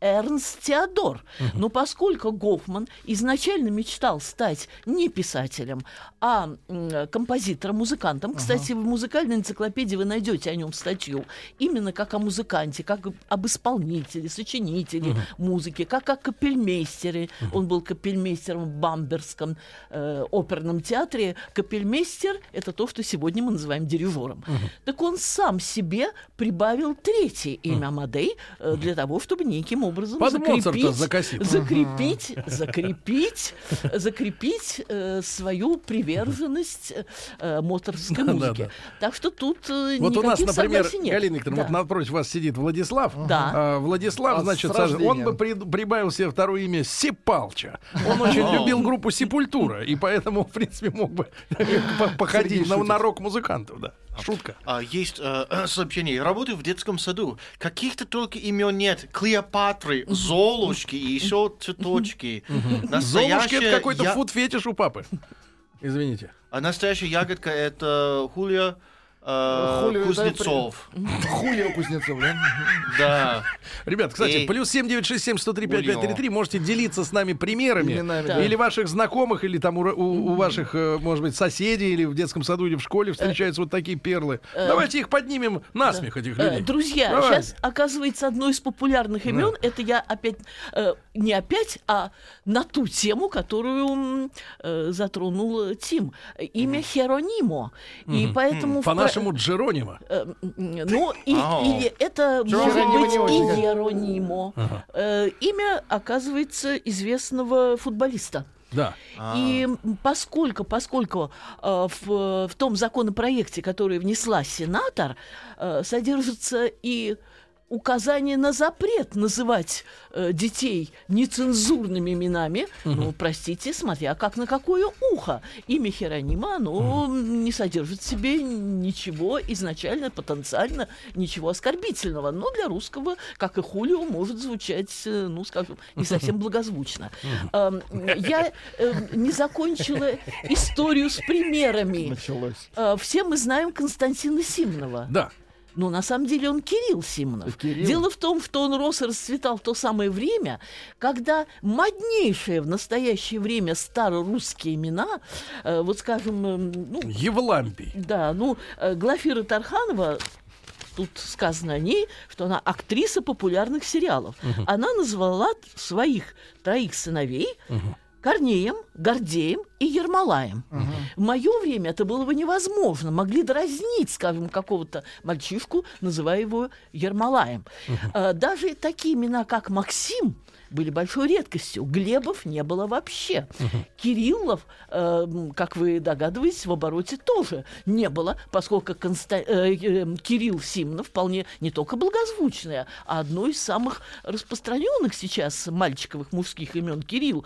Uh-huh. Э, он э, счел необходимым заменить его именем Константин.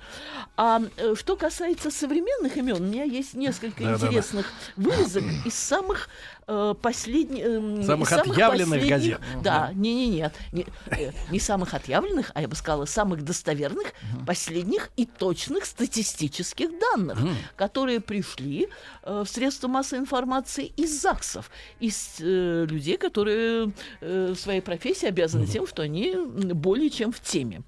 Э, итак, э, ну вот то, о чем вы, Сергей, uh-huh. правильно сказали, э, что какими мотивами руководствуются родители, давая своему ребенку вычурное необычное имя. В первую очередь это самовыражение родителей. Кстати, э, вспомню еще э, одну мысль, одну идею, одну установку, которую я услышала от своей мамы еще в далеком детстве. Чем культурнее человек, тем проще подпись. Ну, возможно, подпись и имя ребенка — это все-таки разные вещи. Иногда Но, подпись... Галина Викторовна, я да. ведь вот о чем перед статистикой, да. да, о чем пекусь. Ведь имя, да, которое идет на самом деле немножко впереди человека. Конечно, вот ты узнаешь человека, сразу конечно. его, и ты не знаешь, какой он по характеру, какой он э, по своим поступкам, нравственный облик у него, смелость там, ну какие-то у него качества, да. Но сразу имя. И имя с претензией, да, оно сразу человек как-то обязывает к нему относиться конечно. как-то по-особенному. Конечно. А нет еще ничего особенного у мальчика трех, там, пяти лет. Нет ничего особенного. А имя уже, уже какой-то вот... Вот, под, вот Екатерина пишет, знакомого родителя назвали, назвали «Вершитель». Прекрасно, прекрасно. Но все равно это Вершитель. все... Это все бледнеет по сравнению... Вершик, а, пойдем с... завтракать. С Влапуналом. Влапунал — это Владимир Путин, наш лидер. В лапунал, как вам это как-то, имя? Галина Викторовна, даже неловко как-то и, в общем-то... Я не виновата. Отличное имя. Вот. Ну, это как Мелси, Маркс, Сталин, Сталин. Звучит плохо. В лапунал. Я и хочу сказать, что, что. Ну, опережая события, могу сказать следующее. Не дали зарегистрировать? Да. В лапунал не зарегистрировали, а. потому что сказано, где-то на просторах России mm-hmm. бродит лапунал. А, э, естественно, я приведу... Да, это я цитирую довольно остроумную, тонкую фразу э, журналиста. Ну, о том, что появилось Нет, ну, имя... Вообще-то, на самом деле, получается, что их теперь два. Uh, есть так, в Омской области есть девочка Медмия, названная в честь Дмитрия Медведева. Значит, как? Медмия. Медмия? Медмия, медмия. Вообще как-то что-то с, с медициной, со змеей. Но это, оказывается, в честь Дмитрия Медведева. Угу. Ну, мне кажется, что ты втайне надежде угу. на какие-то э, на какие-то знаки внимания страны угу. руководства. Может угу. быть, это мое может, квартиру дадут где-нибудь в Хамовниках. Да, может быть, это мое испорченное угу. коррупционными а, факторами да. а, с человеком служил товарищ, его звали Мухтар. И спрашивают, норман, нормально ли Ко давать мух... человеку-то такое ну, имя. Но, нормальные собаки давать человечье имя. Собаки дают человечье имя. Тут еще Руслан. Ну, Мухтар, Руслан, верный Руслан. Вы знаете, этот знаменитый э, роман Георгия Владимирова. Э, верный Руслан имел в виду собака, но кто же будет возражать против того, что это э, самое, что не да. есть человеческое mm. имя. Э, есть. О, просто есть да. очень много предложений. Мы знаем многих людей. Персия, изумруд. Uh, я услышал, что uh, есть узбекский певец Зазбек, это классно. Врач в, uh, Венера Сатурнова Марсова. Uh-huh, uh-huh. Uh, Мирабел назвал свою Мирабел. дочь. Изабелла Колбаска. Uh-huh. Врач-педиатр Гермиона Никитична uh-huh. Ким. Uh-huh. Мой лучший друг Миргаз. Нет, Газ русский. Uh, как вам имя... Путин. Ага. А, ну, и есть, эта есть. женщина, интересный а, рассказ. Здравствуйте, гуляла с дочкой на улице. Слышу за спиной: Ричард, нельзя! Обернулась посмотреть на собаку. Оказалось, это не собака, а мальчик Ричард. Нет, я думал, на коне мальчик скачет мимо. Ну, друзья, да. все Ричард. равно у меня тут масса да. интереснейших имен. Да, да, ну, да. например, как вам... Сейчас, ну, сейчас, минуточку. В Калининграде живет Джордана Черножуков. Замечательно. Джордана. Вот Черножуков. Черножуков. Вот прикосновение отпечатка. Это пикантная фамилия. Джордан-то горел? Да. Ну вот. Жуков не Друзья, я выросла в то время, когда были очень распространены имена Виленин. Я сама знала людей. Виленин. Виленин, Владимир Ильич Ленин. Виленин. Владлен. Очень распространенное имя. Октябрина, ноябрина. Очень распространенное имя. Вы знаете, что ну, наша замечательная Мурдюкова, да, она да, на да. самом деле ноябрина. К слову говоря, недавно я прочла в газете, что один из кандидатов на пост президента в стране Эквадор или Экуадор носит имя, это не фамилия, Ленин. Mm-hmm. Так что это парафраз к Путину. А, теперь такие имена, как Ким, коммунистический интернационал мира, РЭМ. Мала... Помните, мира. был ректор МГУ РЭМ. РЭМ. Революция мира. РЭМ. РЭМ. РЭМ. Да, РЭМ Хохлов. РЭМ. Революция мира. Угу. А, а, но они пом... как-то любили сокращать не по правилам русского языка, да? Ре... Но вот. согласитесь, согласитесь, еще имена типа Веленин, Владлен, Ноябрина, Октябрина, Сталина, да, одна из моих школьных Сталина. подруг, Сталина, да, Сталина. Э, э, э, ну вот Рэм Ким, я их упомянула, они еще как-то ассоциируются э, со структурой э, принятых э, имен. Другое дело, что претенциозно выглядит имя типа вот Ричард, который мы угу. там даем нашему мальчику, если тем более у него там отец не англичанин и не американец. А вот имена, которые были одно время, но я их не застала, но прочла в замечательной работе Льва Успенского. Такой, ну, в тысяча девятьсот семьдесят восьмом году он скончался, был такой человек, который занимался, у него есть работа слова о словах, о именах и так далее. Как вам понравится имя Даздраперма? Да здравствует первое мая. Да. Или э, сейчас Лакшмивара, лагерь Шмидта в Арктике. Да. Это индусские правда, коммунизм. Правда. А по поводу звучание. индусских имен. Ну, вы, конечно, знаете, что практически все восточные имена имеют значение. Угу. У меня сейчас сразу, я вспоминаю, у меня был, ну, действительно знакомый друг Аркин. Он мне объяснил, из Узбекистана. Какой-то странный смех. Нет, это... Просто пишут, Горохов Цезарь Иванович учился сам с моей племянницей в лицее города Нахабе. Вообще, Иванович. Это к вопросу о чувстве меры. Помните, в прошлый раз мы говорили, чувство меры, чувство вкуса. Надо еще понимать, как это будет ассоциироваться с отчеством, с внешностью, с фамилией, угу. с, с, с привычками, с профессией. Вообще совсем-совсем-совсем. А, так вот... Эм... Эркин означает «свобода», а есть еще такое, ну, видимо, не единственное индийское имя — Джалантакчандра Чапала. Как? Джалантакчандра Чапала. Это, это я все прочла. Это одно имя. Зыбкое, как отражение лунного света на воде. Ну, опять-таки, Восток — дело тонкое. И то, насколько я знакома с индийской и вообще с восточной литературой, тяготение вот к таким сверхдлинным именам все-таки все-таки такого тяготения нет. Но я должна сказать, у меня тут масса интереснейших. Память у народа короткая, поэтому, конечно, не запомню. Масса... Знакомого зовут Ихтиандра. И тоже есть предложение Сергею, а... Салавина в честь тебя, девочка, имя. О, Салавина. Как Стилавина, прекрасно. Салавина. Как, да, очень похоже. Мне кажется, очень похоже, да. А, тоже есть у знакомых а, сын, а, по-моему, Азриэл. Э, и если мы смотрим в Википедии, Азриэл или Маляку Ля Маут, ангел смерти в исламе и иудаизме. Азраил только. Азраил. Азраил — это известный ангел смерти. И вообще... А. Это, это да. Нормально. Это просто люди невежественные. Простите. Если сушит металл, это очень нормально, чувак.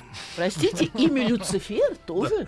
Это красивый имя. Да-да-да. Люцифер Петрович знаменитый. Ну, как и Адольф, да. Представляете, сына назвал Адольф. Ну, это то же самое, как Люцифер. А вот тут пишут, что... А, нет, меня больше смутило бы, если бы дочь назвал Адольф. А вот тоже есть у нас в саду Соня Эриксон. А, брат и сестра Вольтер и Диана Загребины. Вольтер. Замечательно, Вольтер имя. Но, а. друзья, согласны... Может быть, Вальтер? Может. Вальтер. Да-да-да. Да, ну да, Вольтера можно переделать Вальтера. Но согласитесь, что пока еще остается непобитым рекорд одного товарища, который в две тысячи втором году пытался зарегистрировать, ему, правда, отказали. Он пока своему ребенку не выправляет документов, не дает э, никакого другого имени, и, кажется, обратился в Европейский там, суд. Э, суд по правам человека. Угу. Там помогут, кстати, а там имя, энтузиасты. Вы знаете, да? да? да Боч. Да. Боч. Боч. Это биологический объект человек. Угу. эр вэ эф двадцать шесть ноль шесть ноль два. Это расшифровывается. Это имя. Боч эр вэ эф двадцать шесть ноль шесть ноль два. Биологический объект человек, рода Ворониных-Фроловых, родившийся двадцать шестого июня две тысячи второго. А, я вот, Галина Викторовна, думаю, да. что, конечно, поторопился Ельцин э, карательную психиатрию убрать из страны. Очень поторопился. Это не единственное доказательство его успеха. Да, почему он поторопился, да, друзья мои. Страшно жить на свете.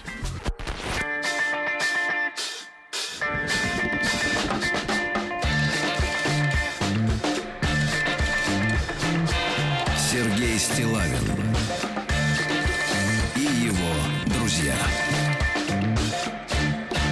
на Маяке. Дорогие друзья, сегодня вместе с Галиной Викторовной Якушевой, доктором филологических наук, профессором, мы бичуем самодуров, эгоистов, э, в общем-то, заносчивых родителей, которые в большинстве своем, мне кажется, люди, которые дают детям экзотические имена, ну, скажем так, не состоявшиеся э, в своих, э, можно сказать, ипостасях.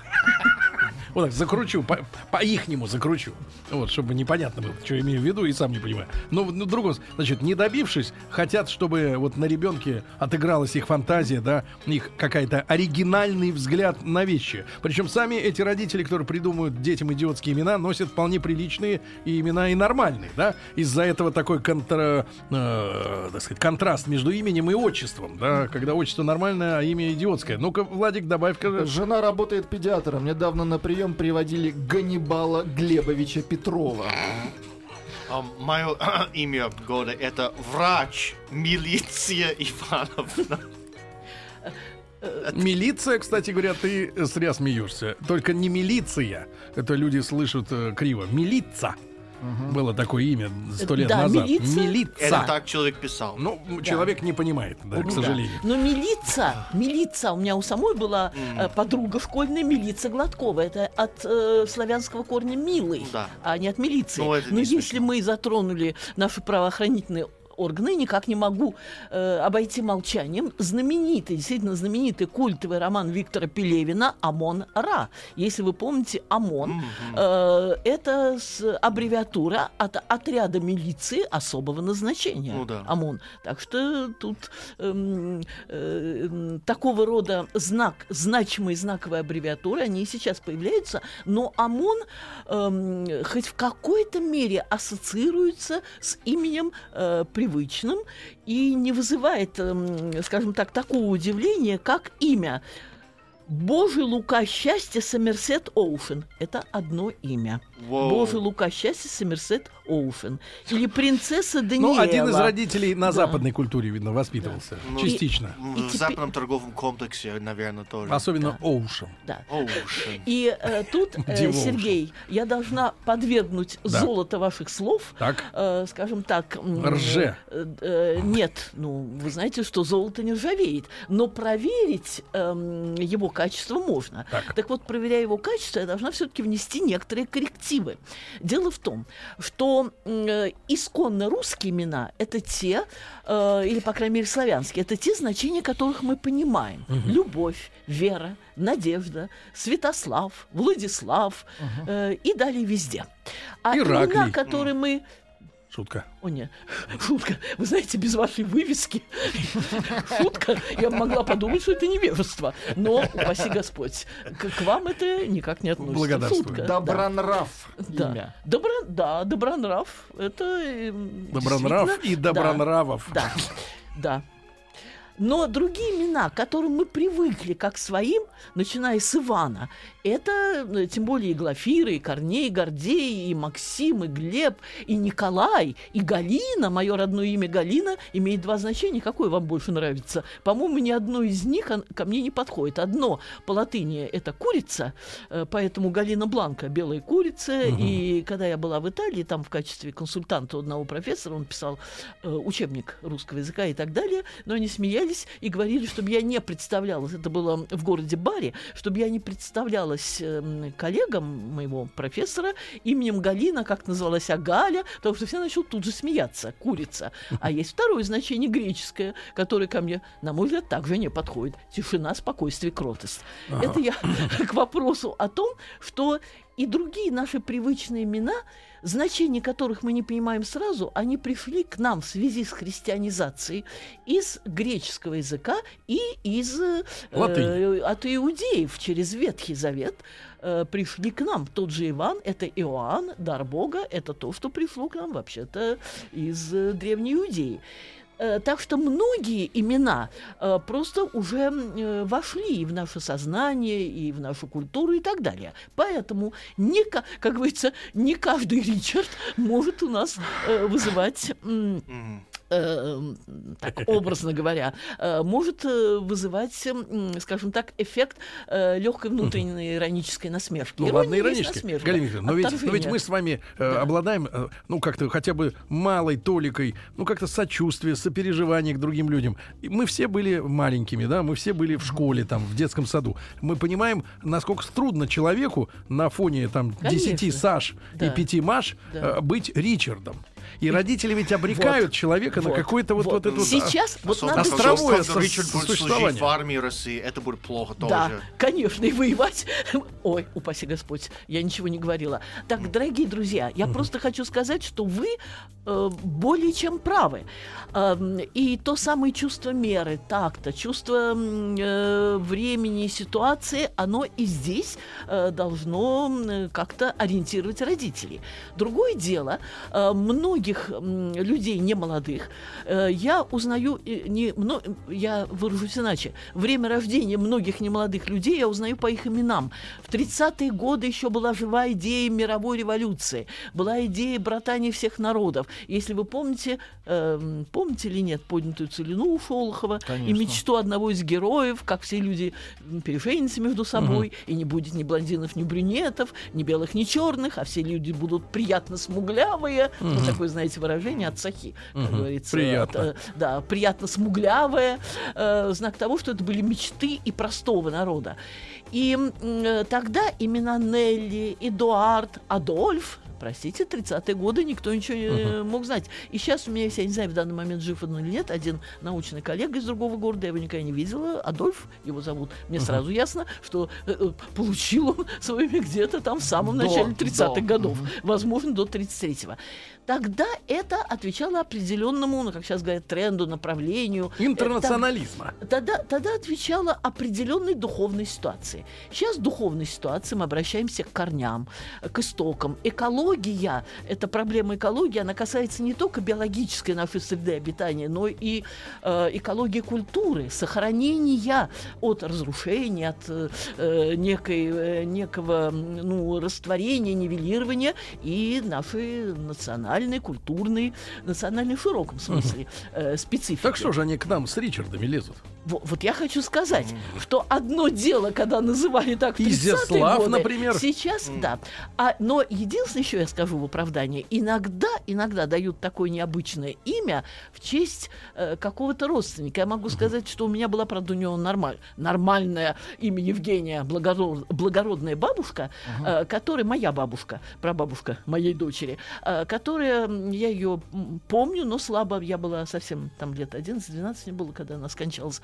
Она была очень заботливой и помогала многим родственникам. Я знаю, что по ее смерти четыре человека, два мальчика и две девочки, жившие в разных городах нашей страны, обрели. Назвали в честь ее Евгении. То есть бывает, ну, Евгения, скажем так, а вдруг бы ее звали Глафирой, предположим. Угу. То есть я веду к тому, что какие-то имена, может быть, оправдываются не столько э, желанием выявить свою оригинальность, сколько вот памятью о э, достойных того людях. Но это никак не относится э, к именам типа э, что-то Мария, Москва, любовь моя, что-то это имя. Или имя двойное, э, Мария Александр. Двойное угу. имя, оно выступает как имя. И даже тройное единички. Возможно. Человек пишет, что его дочь да. Лилия, Эва, Оливия. Вот, ага. и тут... Вот в это проекте... сам человек пишет. Да. Да? Дорогой человек, напиши, пожалуйста, зачем ты так сделал? Просто вот понять. А хочется ведь, хочется ведь каче... понять очень. В качестве зачем? Отчества, как все это будет звучать. А как зовут в человека? А, к сожалению, не, э, в WhatsApp все теряется. И сам представься, пожалуйста, товарищ, ведь хочется разобраться. Да? Может быть, действительно благородное какое-то дело-то ну, началось. Ну, да. Может, надо вписываться по-быстрому. И, кстати, здесь... В этом законопроекте говорится, еще двойные имена, они бывают приняты, э, ну, в каких-то религиях, в каких-то странах, но тройные имена — это угу. уже перебор. Этого мы, в общем, допускать никак не сможем. Э, теперь, э, я не знаю, есть ли у меня возможность раска- да, рассказать о том, о чем свидетельствует статистика ЗАГСы. Да. То есть тут не, э, у меня сведения от тридцать первого января две тысячи семнадцатого угу. года свежайший. И от первого февраля две тысячи семнадцатого года, ну, самое-то последнее, это вообще несколько дней назад было. Да. Итак, э, Варфоломей, Цезарь и Купава.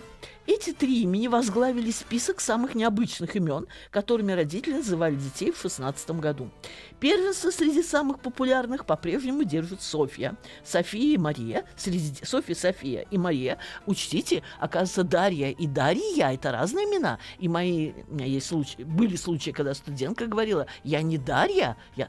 А, а вы знаете, как Натальи да. обижаются, когда да. их Натальями зовут? Ух ты, как вы они знаете, все... Вы знаете, тут есть дифференциация. Прямо текут, прямо да. злобные видимо, вот эти все. Видимо, а. Мария Мария тоже так же различается. А, теперь, э, значит, среди девочек Софья, София и Мария, э, самые употребимые имена, и Александр, Максим и Артем среди мальчиков. А, вообще, я чуть-чуть удивилась, правда... От того же дня другая газета сообщает, что на первом месте все-таки Анастасия. Угу. Но я еще не дочитала этого сведения. В первую девичью десятку, помимо победителей, попали Анна, Виктория, Анастасия, все-таки попала, так. Полина, Алиса, Елизавета, Александра и Дарья. топ десять среди мальчиков включает, включает в себя имена Михаил, Даниил, Иван, Дмитрий, Андрей, Егор и Кирилл. Угу. Причем Кирилл год назад занимал восьмое место, а сейчас уже десятое. Видите, ни одного Сергея. Да. Видите, теперь Галина, среди редких вот, имен вот зафиксированы Цезарь, В, э, Варфоломей, да. Евстигней, Ой, ну Купава у нас уже была, э, Всеслава и Агата Мария. Двойное имя Агата угу. Мария. Но, друзья мои, все это блекнет по сравнению с теми именами, которые сейчас только еще готовятся войти в ЗАГСовый перечень. Кем готовятся? Это имена «Космос», потому что это малыши угу. бегают пока в детском саду. «Космос»? Космос ну это папа на бригаде джаз. Вырос, значит. Так, джаз, джаз. Джаз, Меркурий, угу. Легенда, да. Радость, Радость и другие. Хорошо. Так, э, ну, э, ладно, Элина, Делина, э, Эмилия, Стефания, это все нормально. Мы уже как-то привыкли. Нормально. Да. И если есть еще возможность, да. от такого же числа, но другая газета э, называет такие э, экзотические имена. Э, ну, Кармен, Мелодия, Весна, Венера, Июнь. Заря. Uh-huh. Ну, заря — это и в мое время была uh-huh. зоря и заря. Искра и дурдона. Дурдона? Кстати, внимание, Сик, внимание. В благозвучии последнего сотрудники ЗАГС хотели было усомниться. Однако выяснилось, что дурдона — это таджикское имя, которое в переводе означает «драгоценный камень». Uh-huh. А, помню, имеют право. Помню свой первый, ну не визит, а была такая поездка студенческая в Германию, мы в ГДР, э, еще на третьем курсе я была, мы встретились там да. с э, нашими друзьями, и один из молодых друзей представил нам свою жену и сказал, что зовут ее Дура, но увидел некое э, смущение на наших лицах. Говорит, не дурак, он хорошо говорил по-русски, угу. а дура. Вот, ну, и, сразу, вот и сразу смущение с лиц исчезло, правильно? Друзья мои, Галина Викторовна Якушева, доктор филологических наук, сегодня с нами.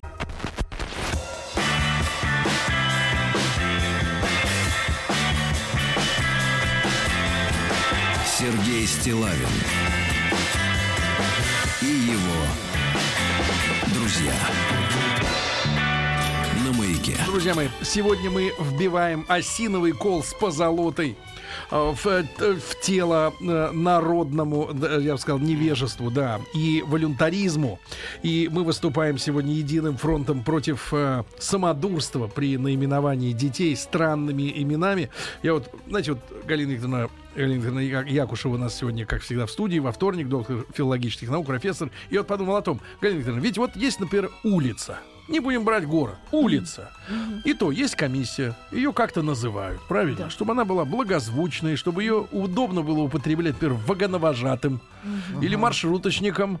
Mm-hmm. Вот. И чтобы людям на этой улице жилось комфортно, mm-hmm. говоря, что я живу на улице такой-то.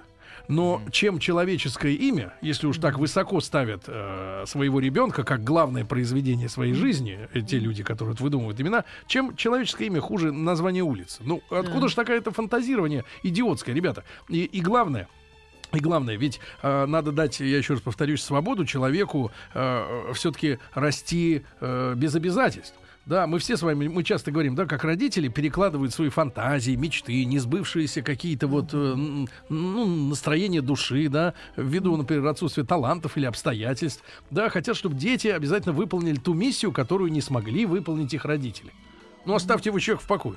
Ну пусть он живет просто как, как, как хочется ему. Ну, ну что вы его называете там Аристархом в, в два года, я не знаю, там вот ходит Аристарх какой-нибудь, да? Или вот что, Владик? Ну-ка. Ну это история. Есть коллега по работе, у нее муж испанец, живут в Москве сейчас. Одного из детей назвали Педро, пока маленький сейчас ласково зовут Педрита. Ну вот как Педрито. Ну это, Педрито. Вы знаете, это да. еще съедобно, потому что да, съедобно, это вполне да, съедобно. Потому что вполне, Педро, да. Петр, это все-таки достаточно широко распространенное хотя бы в культурном сознании россиян имя. Сергей, по поводу вашего предложения. Во-первых, вы чуть-чуть склоняетесь к тоталитаризму. Да. Кстати, в душе я симпатизирую этому способу. Да. да, по той простой причине, что запреты на дурное, да. они человеку правильному, с нормальной, э, скажем так, психикой и с нормальной системой ценностей не помешают. Запреты мешают тем, которые... Дурному мешают. Ну, да, конечно, если, если только речь не идет о свободе мысли. Нет, если речь не идет о свободе мысли. Так что тут, ну, возможно, да. нужна золотая середина. И я э, готова признать, что вот этот законопроект, это и есть надежда на золотую середину. То есть нет э, призыва создавать комиссии для того, чтобы... Э, ну, вы же с этого начали. Комиссия, комиссия ну, нужна. Это я немножечко так, это я утрирую, да, да. довожу до гротеска. Ну, прием не очень такой, скажем так, э, ну, не очень добрый прием, но я, тем не менее, э, не хочу делать, ну, э, выказывать стремление сделать, называ, э, сделать... определение имени да. своего ребенка государственной заботой. Но то, что как же, это же быть... налогоплательщик. Он же будет так, потом знаете, в паспорте я, фигурировать. Вы, вот против этого аргумента я возразить ничем не могу, поэтому я оставляю размышления над этим аргументом на будущее время да. насчет, на, насчет налогов. Но то, что действительно должны быть некие ограничивающие э, законы рамки. Или законы, ну, я не знаю, какие-то положения, которыми должны руководствоваться работники ЗАГСа, угу. когда они видят вот это боч, цифры. Да, тут есть еще э, пример, э, когда Когда последнего имя, из детей назвали так, царь. Сообщает одна из э, москов... руководительниц Московского ЗАГСа, что пришли молодые родители записать ребенка под именем один, два, три, четыре, пять, шесть. Мы думали, они шутят, оказалось, нет. Но, в общем, они отказались, но дело в том, что никаких правовых актов у них для этого нет. Э, конечно, есть такая мысль, идея, э, может быть, составить что-то вроде святцев. Вы знаете, что да, были да, да. святцы. Очень хорошая да, была книга. Очень хорошая идея. Но я не могу не зачитать маленький кусочек угу. из знаменитой, всемирно знаменитой. Я это говорю с полной ответственностью, поскольку сто процентов моих студентов иностранных знают этот э, рассказ или повесть Гоголя «Шинель». Да. Другое дело, что иногда слово «шинель» не, не знает, но когда мы находим э, синоним «манто», то да, да, «манто» знают все, как говорится, Запада и Востока. Угу. И вот, пожалуйста, каким образом э, Акакий Акакевич и, и само его имя намекает на да.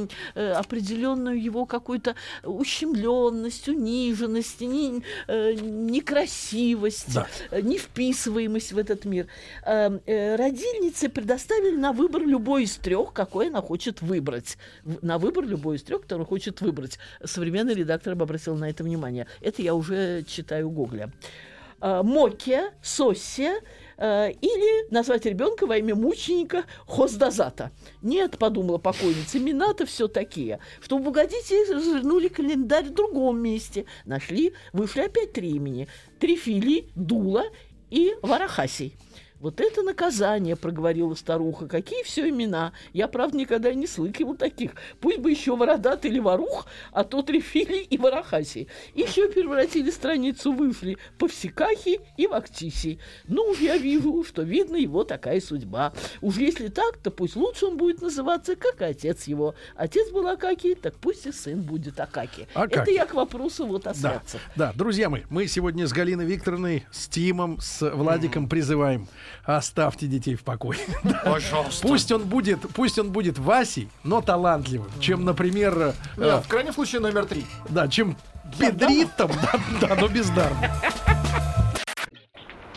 Явился Рустам Вахидов запаривать, разводить, обманывать. Успеть хотите, что ли, Рустам? Салам алейкум, камера родная.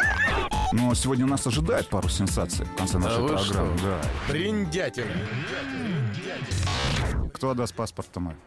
На Маяке. Как мы знаем, дорогие друзья, последний год э, создания рубрики «Брындятина». Не создания, а существования. Что, что, что, существование будете вечно в пленках. Одной из самых популярных рубрик вашего, Сергей Валерьевич, не побоюсь этого слова, шоу. Утреннего шоу. Действительно, последний десятый год. Последний, украшение шоу. Да, да украшение, украшение, вишенка на торте. Скажем так, редкое. Вишенка ред... на торте, это другое.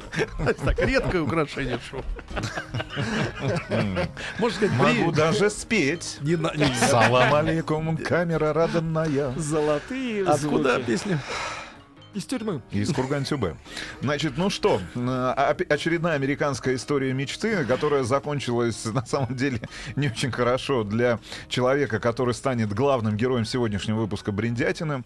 В первую очередь вопрос хочу адресовать Тиму, для того, чтобы понять, что за люди в Соединенных Штатах Америки покупали и покупают автомобили «Бьюик». О, моя бабушка, например, потому что Бьюик был огромный и безопасный. Ну, какого О, это класса машина? Ну, это, мы называем это boat cars, ну, это лодка. Когда у тебя просто как викингская лодка, на котором ты катаешься, несколько тонн металла. Ну, а по и... престижу самой марки, самой марки с чем Где можно? Находится? Престиж через э, сферы стариков есть. На а и тоже де... наших африканцев. Ребят, ну, на самом деле история автомобильной марки «Бьюик» и человека... Дэвида Бьюика, который стоял у истоков этого одного из главных американских автомобильных брендов, потому что если мы говорим о начале двадцатого века, то единственным, по большому счету, конкурентом а, компании Генри Форда как раз была марка Бьюик. Более того, именно благодаря марке Бьюик и автомобилям, которые выпускались с начала двадцатого века, американцы, да и мы, в принципе, обязаны появлению а, крупнейшего автомобильного концерна, это General Motors, потому что первой маркой, которую, на которую обратил внимание человек, который стоял у истоков уже компании, э, значит, General Motors, Уильям Дюрант. Э, об истории этой, этого бренда, этой компании я тоже очень подробно рассказывал в рамках рубрики «Бриндятина». Тоже был автомобиль «Бьюик», потому что это стал, этот автомобиль стал первым автомобилем, на котором прокатился Уильям Дюрант в свое время, там, в начале двадцатого века. Более того, именно на автомобиле «Бьюик» э, в тысяча девятьсот восьмом, тысяча девятьсот девятом и десятых годах свои лучшие, э, давай так, лучшие показатели в гонках и главные рекорды поставил Луи Шевроле, который был тест-пилотом в компании «Бьюик». И именно эти прекрасные результаты, результаты позволили, в конце концов, уже в дальнейшем тому же самому Уильяму Дюранту, которого пнули под зад из компании General Motors за плачевное финансовое состояние этой корпорации, организовать уже марку «Шевроле» автомобильную. То есть был изначально гонщик, тоже рассказывал эту историю. И вернуться, опять же, в совет директоров и стать владельцем, одним из владельцев компании General Motors. Но самое интересное, что начнем мы с вами с ванны.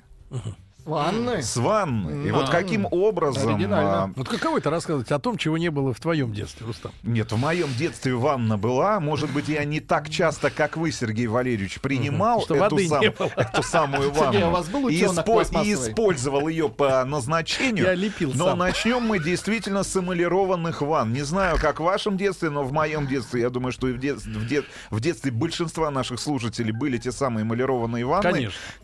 Это таз называется. И мы, погружаясь каждый раз в эмалированную ванну, с головой, должны на самом деле вспоминать, конечно же, э- кого? Человека по фамилии Бьюик. А mm-hmm. до него как Дэви- люди мылись? Дэ- Дэвид Бьюик. Именно ему принадлежит в патент. На что? На а, эмалирование чугунных ванн. А да, это который, который, mm-hmm. который сделал его сказочно богатым в конце девятнадцатого столетия. Более того, а, значит, сегодня вы принимали душ. Да. Принимали душ? Принимал. А как принимали душ? Ну, если есть возможность поделиться стоя какими-то подробностями. Или... Это, конечно, стоя, лежа, сидя. Сидя принимал. А что?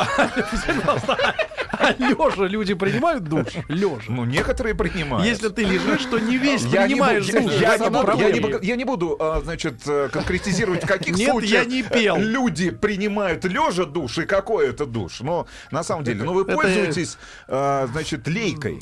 Нет, она висит просто. Хорошо, висит, то есть она, она у вас стационарно размещена, да, закреплена. Да, просто висит и значит, все. Лейку тоже изобрел э, Дэвид Бьюик. Угу. Более того, современную, э, давайте так, современный механизм сливного бачка. Да вы что? Тоже Дэвид да Бьюик. Что? Поэтому, ребята, каждый раз, король когда вы принимаете, да, король сантехники. А на самом как? деле, на самом деле король сантехники. Значит, как было на, до этого, до давайте, Дэвида Бьюика, до этого. ну небольшой Сейчас экскурс в историю, да, экскурс в историю.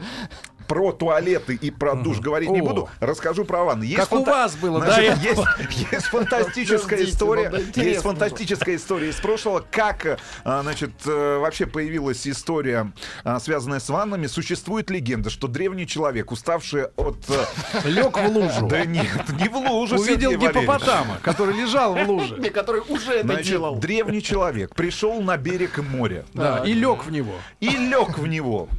Помыться. На Значит, где мыло, говорит? Отлив. Да. Отлив. Вода А-а-а. ушла. Вода ушла, а он, и ока... лежит. а он лежит. И лежит в воде. Оказалось, что было небольшое углубление. Яма в этом самом море. От, от и, вода, и вода осталась в этой яме. Более того, древний, человек остался, да, древний человек остался лежать там не на пятнадцать минут, не на двадцать, а на несколько на часов.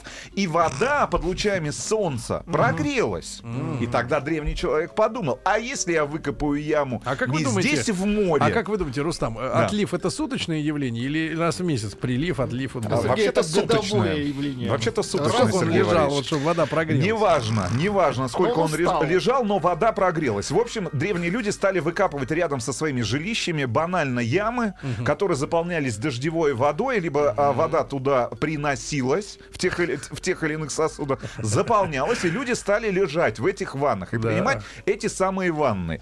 Значит, а-а. Древний Рим. Да. Понятное дело, что э, древние римляне были достаточно чистоплотны. Да, там Значит, геи, ва- геи собирались ванна получила широкое распространение. Э, вспоминаем египетскую царицу Клеопатру, которая тоже любила принимать ванны. Mm-hmm. Значит, причем использовав для этой процедуры не только морскую воду и, и не только пресную воду, но и молоко, и травяные отвары. Молоко. Да, и соль. Mm-hmm. Значит, э, потребность в ваннах... Ну, вообще... Сказать, Кокорин первым принял ванну из шампанского. Значит, потребность в самих ваннах а, резко, а, катастрофически упала после падения Римской империи. Mm. Потому что ванны стали доступны исключительно богатым слоям населения. Mm. Значит, бедные перестали мыться. мыться. А, дорого было прийти. Когда просто перестали... вообще, это после падения Римской империи. Mm. А Значит, и, мылись. И вообще омовение стало считаться грехом. Как? Почему? Вот серьезно вам говорю. Где это написано? Серьезно. Это у кого? Все у огнепоклонников? Нет, все, нет. Значит, именно, с, именно с этим связано появление огромного количества Огромного количества Перхоти. Нет заболеваний, вспышек всевозможных эпидемий, которые... Ну а вы слушайте, ну вы вспомните средневековье. А Ведь кто Европа... сказал, что это грех-то? Нет, в Европа была грязным, гря... ну давайте, территорией грязи. Но чиста душой, да? Были, да? Но чиста душой, Нет, да? я не знаю, кто был на самом деле вот в средневековой Европе чист душой, но люди банально не мылись. Именно с этим связано огромное количество действительно эпидемий, которые выкос... которая выкосила э, ну, приличное количество mm. населения в европейских странах. То есть это болезнь Значит, грязных тел, да? Болезнь гра- грязных тел, грязных рук, Сергей Валерьевич. Значит, очень популярны ванны сами по себе были в Османской империи, в Турции. Uh-huh. Значит, причем, в, в, например, в Греции, которая находится рядом с Турцией, да. ванны было принято, Через реку. При, при, принято принимать сидя. Uh-huh. А в той же, значит, Турции, да. например, горячей водой наполняли ванну для женщины, uh-huh. а холодной водой наполняли для мужчин. И они меняли. Uh-huh. Ну, я уж не знаю насчет того, менялись они или нет. А почему это они в холодной воде? Давайте про Русь теперь поговорим. Эта же тема вам гораздо как? ближе. Про Русь. Про грудь? А, Про Русь, Сергей Валерьевич. Значит, Хорошо. на Руси ванна Хорошо. появилась в начале пятнадцатого века. Значит, изначально ванна... Просто ванна? Просто ванна. Ванна изначально а был, был. была деревянная. Это у нас называлась корыта, Рустам. Большое корыто. Большое корыто. Значит, корыто. сначала делали из дерева. В семнадцатом веке из-за нехватки леса. Так, где Замени... это нехватка леса? Ну, потому что, я так понимаю, лес весь потребовался для строительства. Орде дам... отдали весь лес, Лес, правильно? Лес был у Ермака весь. Нет, ну давайте. Нет, появились... Орда, да Орда нет, забрала так. весь наш лес. семнадцатый-восемнадцатый век. Это появление стальных ванн и, в конце концов, появление чугунных ванн. Угу. Появление патентов Они на были чугун... железными? Ну, чугунные ванны. Не крашеные. Не крашеные. Ну, Значит, более того, доступная ванна в самой России стала... Только с появлением, на самом деле, Царя. того же самого чугуна. Это уже в массовом, именно массовое производство чугуна. Это девятнадцатый, начало двадцатого века. А Теперь... до этого как мы мылись? В банях? Правильно? Конечно, да. конечно. Были бани. Итак, семнадцатое, Кстати, семнадцатое сентября тысяча восемьсот пятьдесят четвёртого да. года. Шотландия. Да. Значит, Шотландия. В семье простого столера на свет появляется мальчик, которого нарекают Дэвид Бьюик. Значит, семья действительно жила в Шотландии. Правда, через два года после рождения маленького Дэвида Бьюика, значит, в поисках лучшей жизни отправляются через Атлантику в Новый Свет, в Соединенные Штаты Америки, в город, если мне не изменяет память, Невинномысск. Детройт, который впоследствии должен стать автомобильной столицей Соединенных Штатов Америки. Значит, обосна... находят себе здесь, находят себе здесь жилище, находят работу. Правда, года очень быстро из жизни уходит Александр Бьюик, отец угу. Дэвида Бьюика, и мальчик самого маленького возраста, там в возрасте пяти-шести лет, начинает подрабатывать для того, чтобы прокормить свою семью и свою мать. Кем чтобы... в пять лет-то? Ну, разной... Известно кем? Артистом. Может быть и артистом. Может быть и артистом. Но, значит... помощником пекаря подрабатывает за совсем не... помощником пекаря за совсем небольшие деньги. И сразу после окончания пят... средней школы пятнадцатилетним подростком он устраивается на свою первую работу, а устраивается он подмастерьем в небольшую фирму по ремонту трубопроводной арматуры. То есть маленький лазил пятнадцать, в трубу. пятнадцать лет ему. Значит, и тут впервые о себе заявил талант как раз-таки изобретателя. Угу. Внутри себя нашел этот талант, открыл Дэвид Бьюик. Значит, и пытливый ум и редкая смекалка для того времени позволили ему запатентовать лет. несколько действительно своих изобретений. Для начала он пришел к своим начальникам и сказал: парни, у меня есть пару интересных идей, например, которые позволят вам действительно увеличить свою выручку. Угу. Я уже об этих идеях вам рассказал. Начинал он... он пятнадцать лет придумал. Значит, п- первая идея, которую он запатентовал, система полива, которая до сих пор сегодня используется. Где? Как ни странно. Кстати, вот для полива газон, газонов. А? Значит, это первый, это первый патент, который он получил. Значит, последовали другие предложения от Дэвида Бьюика. Ну и после вот огромного количества этих экспериментов последовал, последовала настоящая революция. Первая революция — это а, принцип эмалирования ванн он придумал. Значит, вторая история, связанная с появлением душа, ну, прообраза современной лейки. И третья — технология смыва. Смыва. Значит, смыва и устройство, и устройство, да не барахла, да не, ба, не барахла, Владик. Значит, технология смыва и устройство самого сливного бачка. Смой барахло. Свое барахло. Здесь... Здесь надо сказать, что рядом с молодым изобретателем и человеком, который генерит огромное количество очень интересных идей, появляется друг, которого зовут Уильям Шервуд. Они организовывают уже свою компанию, причем это в возрасте, по-моему, там двадцати с небольшим лет происходило, а, которая называется «Бьюик и Шервуд». И начинают направо и налево продавать эмалированные ванны, лейки, системы, налево, си- да, системы полива. Шервуд на самом деле занимался в компании а, Бьюика и Шервуда бухгалтерией. А Дэвид Бьюик продолжал творить. Он на самом деле был творцом. Это самая большая, это, давайте, да, это большая и главная проблема всех рационализаторов, за исключением, наверное, Эдисона, который был, помимо всего прочего, еще и предпринимателем, который не только мог изобретать ну или удач, да, и удачно подглядеть или, давайте, но присвоить себе чужой патент, но воровал, и конечно. монетизировать. Самое главное, ведь самое главное в ниды. Значит, таким талантом, на самом деле, именно... В отличие от нас, которые не могут ни того, ни другого. В отличие от Эдисона, товарищ Дэвид Бьюик не обладал ни... ну талантом коммерсанта. Значит, угу. это была самая большая проблема. А, в, в конце девятнадцатого столетия общая выручка компании достигла сто тысяч долларов. Неплохо. И тут он обращает свое внимание на появившиеся двигатели внутреннего сгорания. Так. Он продает свою долю в компании Бьюик энд Шервуд своему компаньону, получает а, больше сто тысяч долларов наличными. И начинает заниматься экспериментами в области двигателей внутреннего сгорания. Создает стационарных пока двигателей, создает один двигатель внутреннего сгорания, второй двигатель внутреннего сгорания. Он видит исключительно, ну, видит применение этих двигателей исключительно в, агро, ну, в агропромышленном или в, сельск... в комплексе или в сельском хозяйстве. Пока не понимает, как использовать э, на движущихся повозках, которые тоже активно начинают появляться в конце девятнадцатого, начале двадцатого века. В конце концов, видит первые самодвижущиеся повозки. Тут ему приходит понимание того, что, наверное, за этим будущее.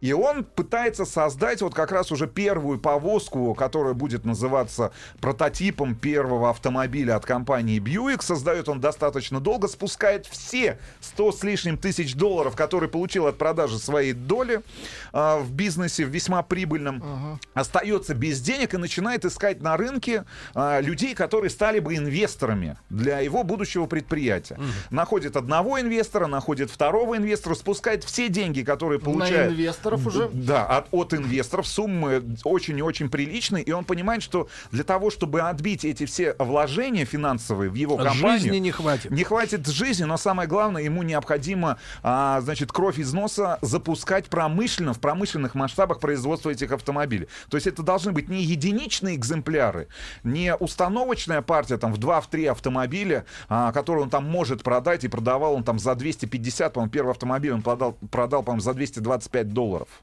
Значит, он понимает, что надо в промышленных масштабах, в промышленных масштабах производить. Он начинает искать а, еще инвесторов на рынке, которые бы позволили ему перенести производство уже из, Дет, из Детройта в небольшой городок Флинт. Значит, и здесь уже, а, в городке Флинт, он как раз и продает, по-моему, второй или третий автомобиль, и покупателем становится как раз Уильям Дюрант. А чем занимался Уиль... Уильям Дюрант? На самом деле тоже очень интересная история. Как человек, который никакого отношения не имел никогда, ни к какому, давайте так, ни к каким идеям, ни к инженерной мысли, а был очень хорошим коммерсантом, оказался у руля крупнейшего автомобильного гиганта Соединенных Штатов Америки. У него были очень хорошие предки. Дед, я так понимаю, был мэром Мичигана, а может быть даже губернатором целого штата. Деньги были. Начинал он с работы на лесопилке. Значит, после этого торговал сигарами и в конце концов вместе с одним из своих друзей основал компанию, которая называлась Flint Road Cart Company. Это, было, это, это предприятие было крупнейшим в мире производителем повозок, но не самодвижущихся, mm-hmm. а просто повозок. Они миллион этих повозок. Для коня. Да, они миллион этих повозок производили. И если а, там в тысяча восемьсот восемьдесят пятом году, когда впервые он организовал это предприятие и встал у, у его руля, а, уста, значит, уставной капитал был а, порядка двух тысяч долларов, mm-hmm. то к концу девятнадцатого столетия выручка составляла уже порядка двух миллионов долларов. А и чем после... выручка отличается от прибыли? Ну, выручка — это вал, это вал. А прибыль — это, затраты, конечно, Сергей. Есть же затраты, соответственно, есть себестоимость товара. Значит, ну, ну вот выручка составляла порядка двух миллионов долларов. И тут он покупает как раз автомобиль у а, Дэвида Бьюика uh-huh. и понимает, что вот эти самые повозки, которые он продает на два миллиона долларов, uh-huh. совсем скоро уйдут в небытие. И что ему надо как можно быстрее начать заниматься разработкой собственного автомобиля. Значит, переносится производство э, в этот небольшой городок Флинт. Они, они пытаются создать э, значит, промышленную партию этих самых автомобилей. Он становится главным акционером этого предприятия. Все это происходит э, где-то на рубеже, по-моему, третьего-четвертого года двадцатого столетия. И в конце концов Уильям Дюрант потихоньку-потихоньку выдавливает из этого бизнеса а, самого основателя Дэвида а, а, подлец. Дэвида Бьюика. Зачем? Ведь он не умеет изобретать это. Он... Дюранта. Я, да, но а, помимо всего прочего, у самого Дюранта было огромное количество друзей, которые были в той или иной степени связаны с зарождающейся автомобильной отраслью. И как раз компания Бьюика становится главным предприятием, в, которое, которое стало, давай, давай так, фундаментом для будущей корпорации General Motors. Ведь что сделал Дюрант? Он собрал вокруг себя и стал владельцем, или давай так, инвестором и основным акционером как раз в огромном количестве мелких предприятий, по-моему, двенадцать или тринадцать предприятий было, которых, владельцев которых он объединил вокруг себя, потому что дела у них шли неважно. И что, и всех выдавил? И всех выдавил. И вот уже, на, ос- и уже на основе этих двенадцати-тринадцати предприятий он и создал General Motors. И стал основным конкурентом в битве с э, Генри Фордом. Но самое интересное, что тот же Бьюик и тот же Дюрант, понимая, что придется соперничать с одним, с одной, но очень популярной моделью Генри Форда, сразу предложил вывести на рынок три модели от компании Бьюик. Но об этом чуть позже. Мне нужен магнитофон заграничный, американский или немецкий? Вот есть очень хороший, отечественный. Спасибо, отечественный не подойдет. Заграничный надо изыскивать. Я понимаю, сколько? пятьдесят. пятьдесят? Mm. Ну, возьмите себя в руки. Нужно узнать, нужно привезти. Италия. Да. Бриндятин на Маяке. Дорогие друзья, весело и вольготно продолжает а, заканчивать. Больше энергии, да, больше. Про- продолжает заканчивать десятилетний свой цикл э, Рустам Иванович. И сегодня рассказ о марке Бьюик, которая не представлена на российском рынке.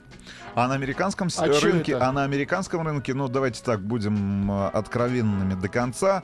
Это а, всего, всего лишь э... клон, клон автомобилей, производимых компанией General Motors, в частности ав- автомобили Opel, которые, ну, давайте так, адаптированы таким образом для американского потребителя. А то, о чем ну, Тим говорит, бренд, когда лодка, но автомобиль. Это, это пятидесятые, шестидесятые, семидесятые годы, размер, да, золо- зо- золотой век компании Buick. Значит, а. итак, Уильям Дюрант, человек, которым, который стал одним из первых покупателей автомобилей а, Дэвида Бьюика, увидел в этом действительно будущее для своего бизнеса, тоже стал одним из основных акционеров и стал объединять под крылом компании General Motors огромное количество, а, давайте так, не очень талантливых с точки зрения ведения бизнеса а, предпринимателей. Значит, э, он объединил компанию Buick, Oldsmobile, Cadillac, еще несколько, в общем, двенадцать-тринадцать компаний. А которые... что стало с Бьюиком-то? Что стало с Бьюиком? С Давидушкой. А, а, человек, который был отодвинут а, вот этими перетурбациями организационными, которые произошли внутри компании. Да, номинально, на, давайте так, номинально воз, а, и, значит, находился в должности директора компании, фактически не занимался никакой деятельностью, а, время от времени появлялся в офисе и предлагал те или иные технические решения, которые, как ему казалось, должны быть реализованы в тех автомобилях, которые продаются под его, под его фамилией и имеют на решетке радиатора логотип, значит, компании Buick Motors. Но очень интересно, тот же э, Уильям Дюрант, он же не с пустыми руками пришел в, и не с пустыми руками, помимо денег, ушел, ушел в свое время.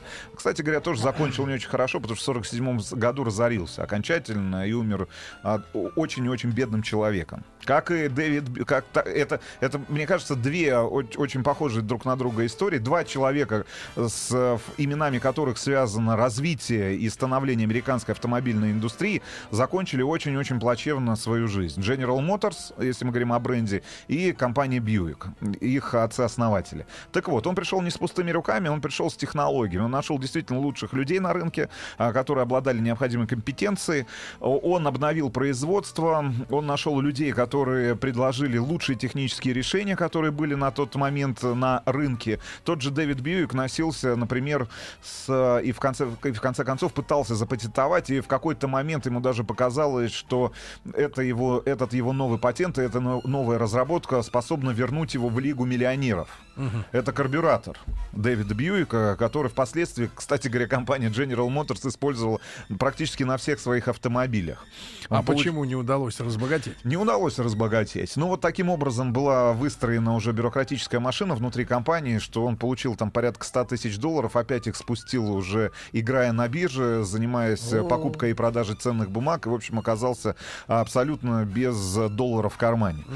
Но очень интересно. Значит, продолжается развитие. Там тридцать семь автомобилей они производят. Следующий год уже семьсот автомобилей, тысяча четыреста автомобилей. А стратегии развития General Motors, и в частности компании Buick, Уильяма Дюранта, было расширение модельного ряда. Если тот же Генри Форд, о чем я уже говорил, сделал ставку на, кон- на конкретную модель, это Ford T, о котором тоже очень много говорили мы, который является, наверное, главным автомобилем в мировой истории автомобилестроения. Здесь ребята попытались расширить линейку а, и играть сразу в нескольких, а, ну давай, ценовых нишах, потому что говорить о том, что в ra- ra- разный модельный ряд нам не приходилось.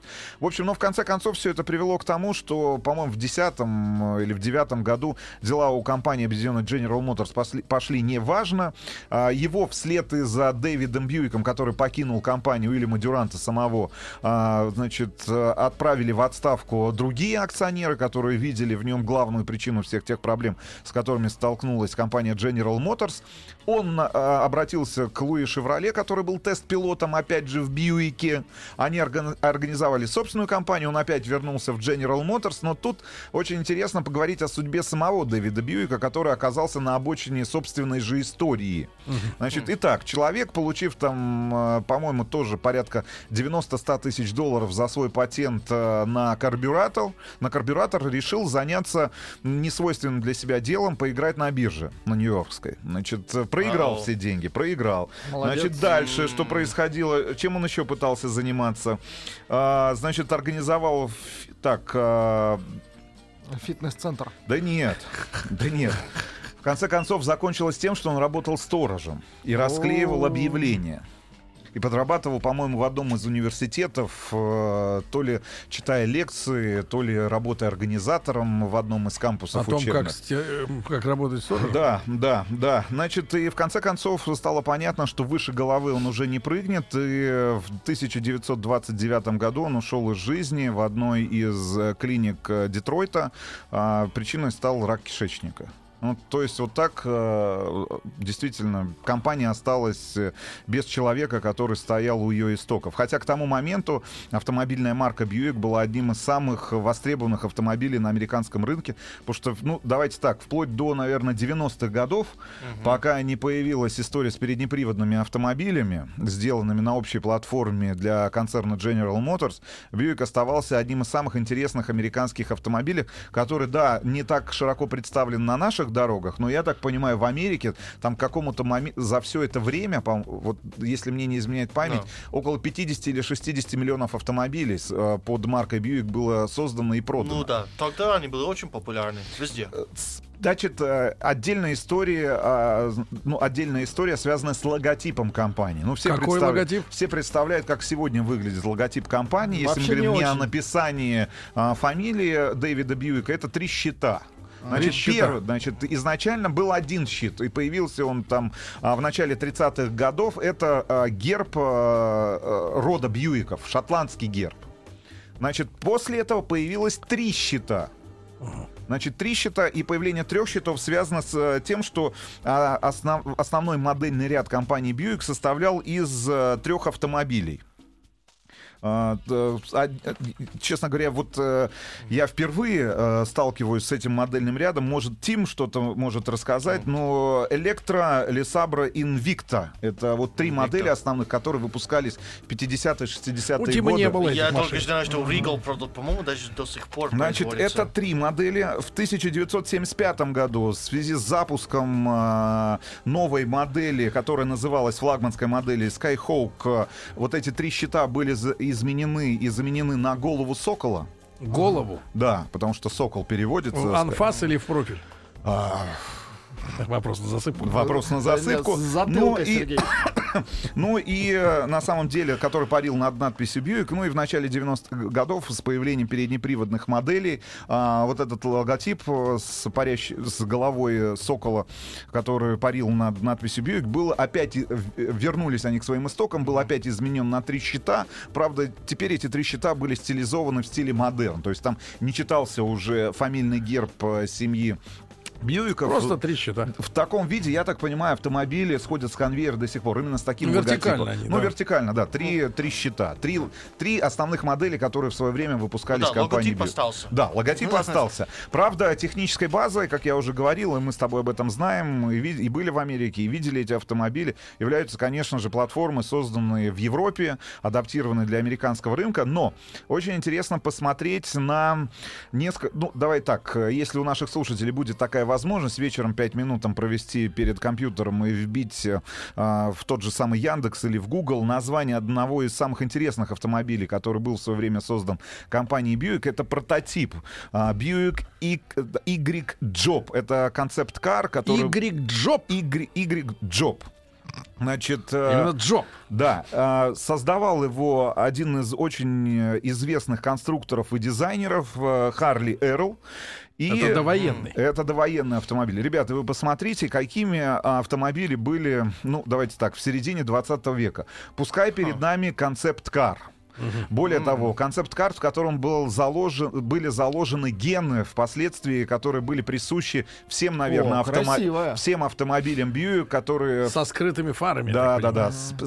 Фары, которые впоследствии уже там в семидесятые, обрати внимание, восьмидесятые, девяностые годы появились на японских автомобилях. Mm-hmm. Но этот концепт-кар заслуживает внимания, потому что вот та же самая решетка радиатора, падающий такой водопад, да, который да. впоследствии появился на всех серийных автомобилях компании Buick. И а, на самом деле пресса и коллеги по цеху встретили в штыки этот автомобиль, который был, ну, такой лабораторией на колесах. Более того, если взять вообще концерн General Motors, то вот все автомобили, все концепт-кары и, вся, и все технологические новинки, в первую новые очередь, идеи, да? новые идеи, они э, проходили апробацию именно в подразделении Бьюик. То есть Бьюик всегда в концерне General ядро, да, да? был креативным ядром. То есть если все остальные автомобильные марки, входившие в концерн, выпускали реально ширпотреб, особенно Шевроле, особенно Шевроле mm-hmm. или тот же самый Кадиллак, ну, который был ориентирован, mm-hmm. может быть, на более а, богатую публику, то реально а, технологическим, очень современным и а, интересным с точки зрения дизайна было всегда подразделение Бьюик. Ну, Кадиллак все равно был очень богатый стиль, очень классный, даже если инноваций мало под капотом. Да. Кстати говоря, если вы, если вы обратите внимание на фотографию этого автомобиля и внимательно mm-hmm. посмотрите, еще раз напомню, Buick Y-Job, White Job, да, Job, концепт-кар от компании Buick, то видно, что на самом деле, ведь американские дороги и вообще история с... с высшей точкой, в которой находилось авто- американское автомобилестроение, связано с концом тридцатых, началом сороковых годов. И вообще выходом американской э, нации из Великой депрессии. Да, из ну вот да. этого, это программа, которая была принята и была связана со строительством дорог. Инфраструктуры. Да, инфраструктурных объектов. Но э, нефть, которую, дешевую, которую нашли и в странах Персидского залива, да, которая позволила, опять же, снизить э, и себестоимость переработки, и стоимость э, того же самого бензина, когда появились эти огромные моторы, которые стали, ну, главной визитной карточкой, не просто главной, просто визитной карточкой американского автомобилестроения. Это все связано как раз с концом тридцатых, началом сороковых годов. Но самое интересное, что вот автомобиль разрабатывался в середине тридцатых, в конце тридцатых годов, и видно, что разрабатывался под те дорожные условия, которые существовали тогда в Америке. Да. Очень высокий клиренс. Угу. Несмотря на то, что сам автомобиль выполнен, ну, в стилистике двухдверного спортивного купе. Да, ну, огромного. Но огромного, что само... само Машина Бэтмена. Да, что подразумевает, что эта тачка должна быть низкой, если мы говорим о спортивном купе. Ну, в общем, такая история Buick, которая, компания Buick, которая продолжается сегодня. К сожалению, к большому, аутентичность этих автомобилей потеряна. И все это связано действительно с великим противостоянием и японских автомобилестроителей, и американских, и европейских автомобилестроителей. Спасибо вам, Рустам Иванович. Еще больше подкастов на радиомаяк точка ру.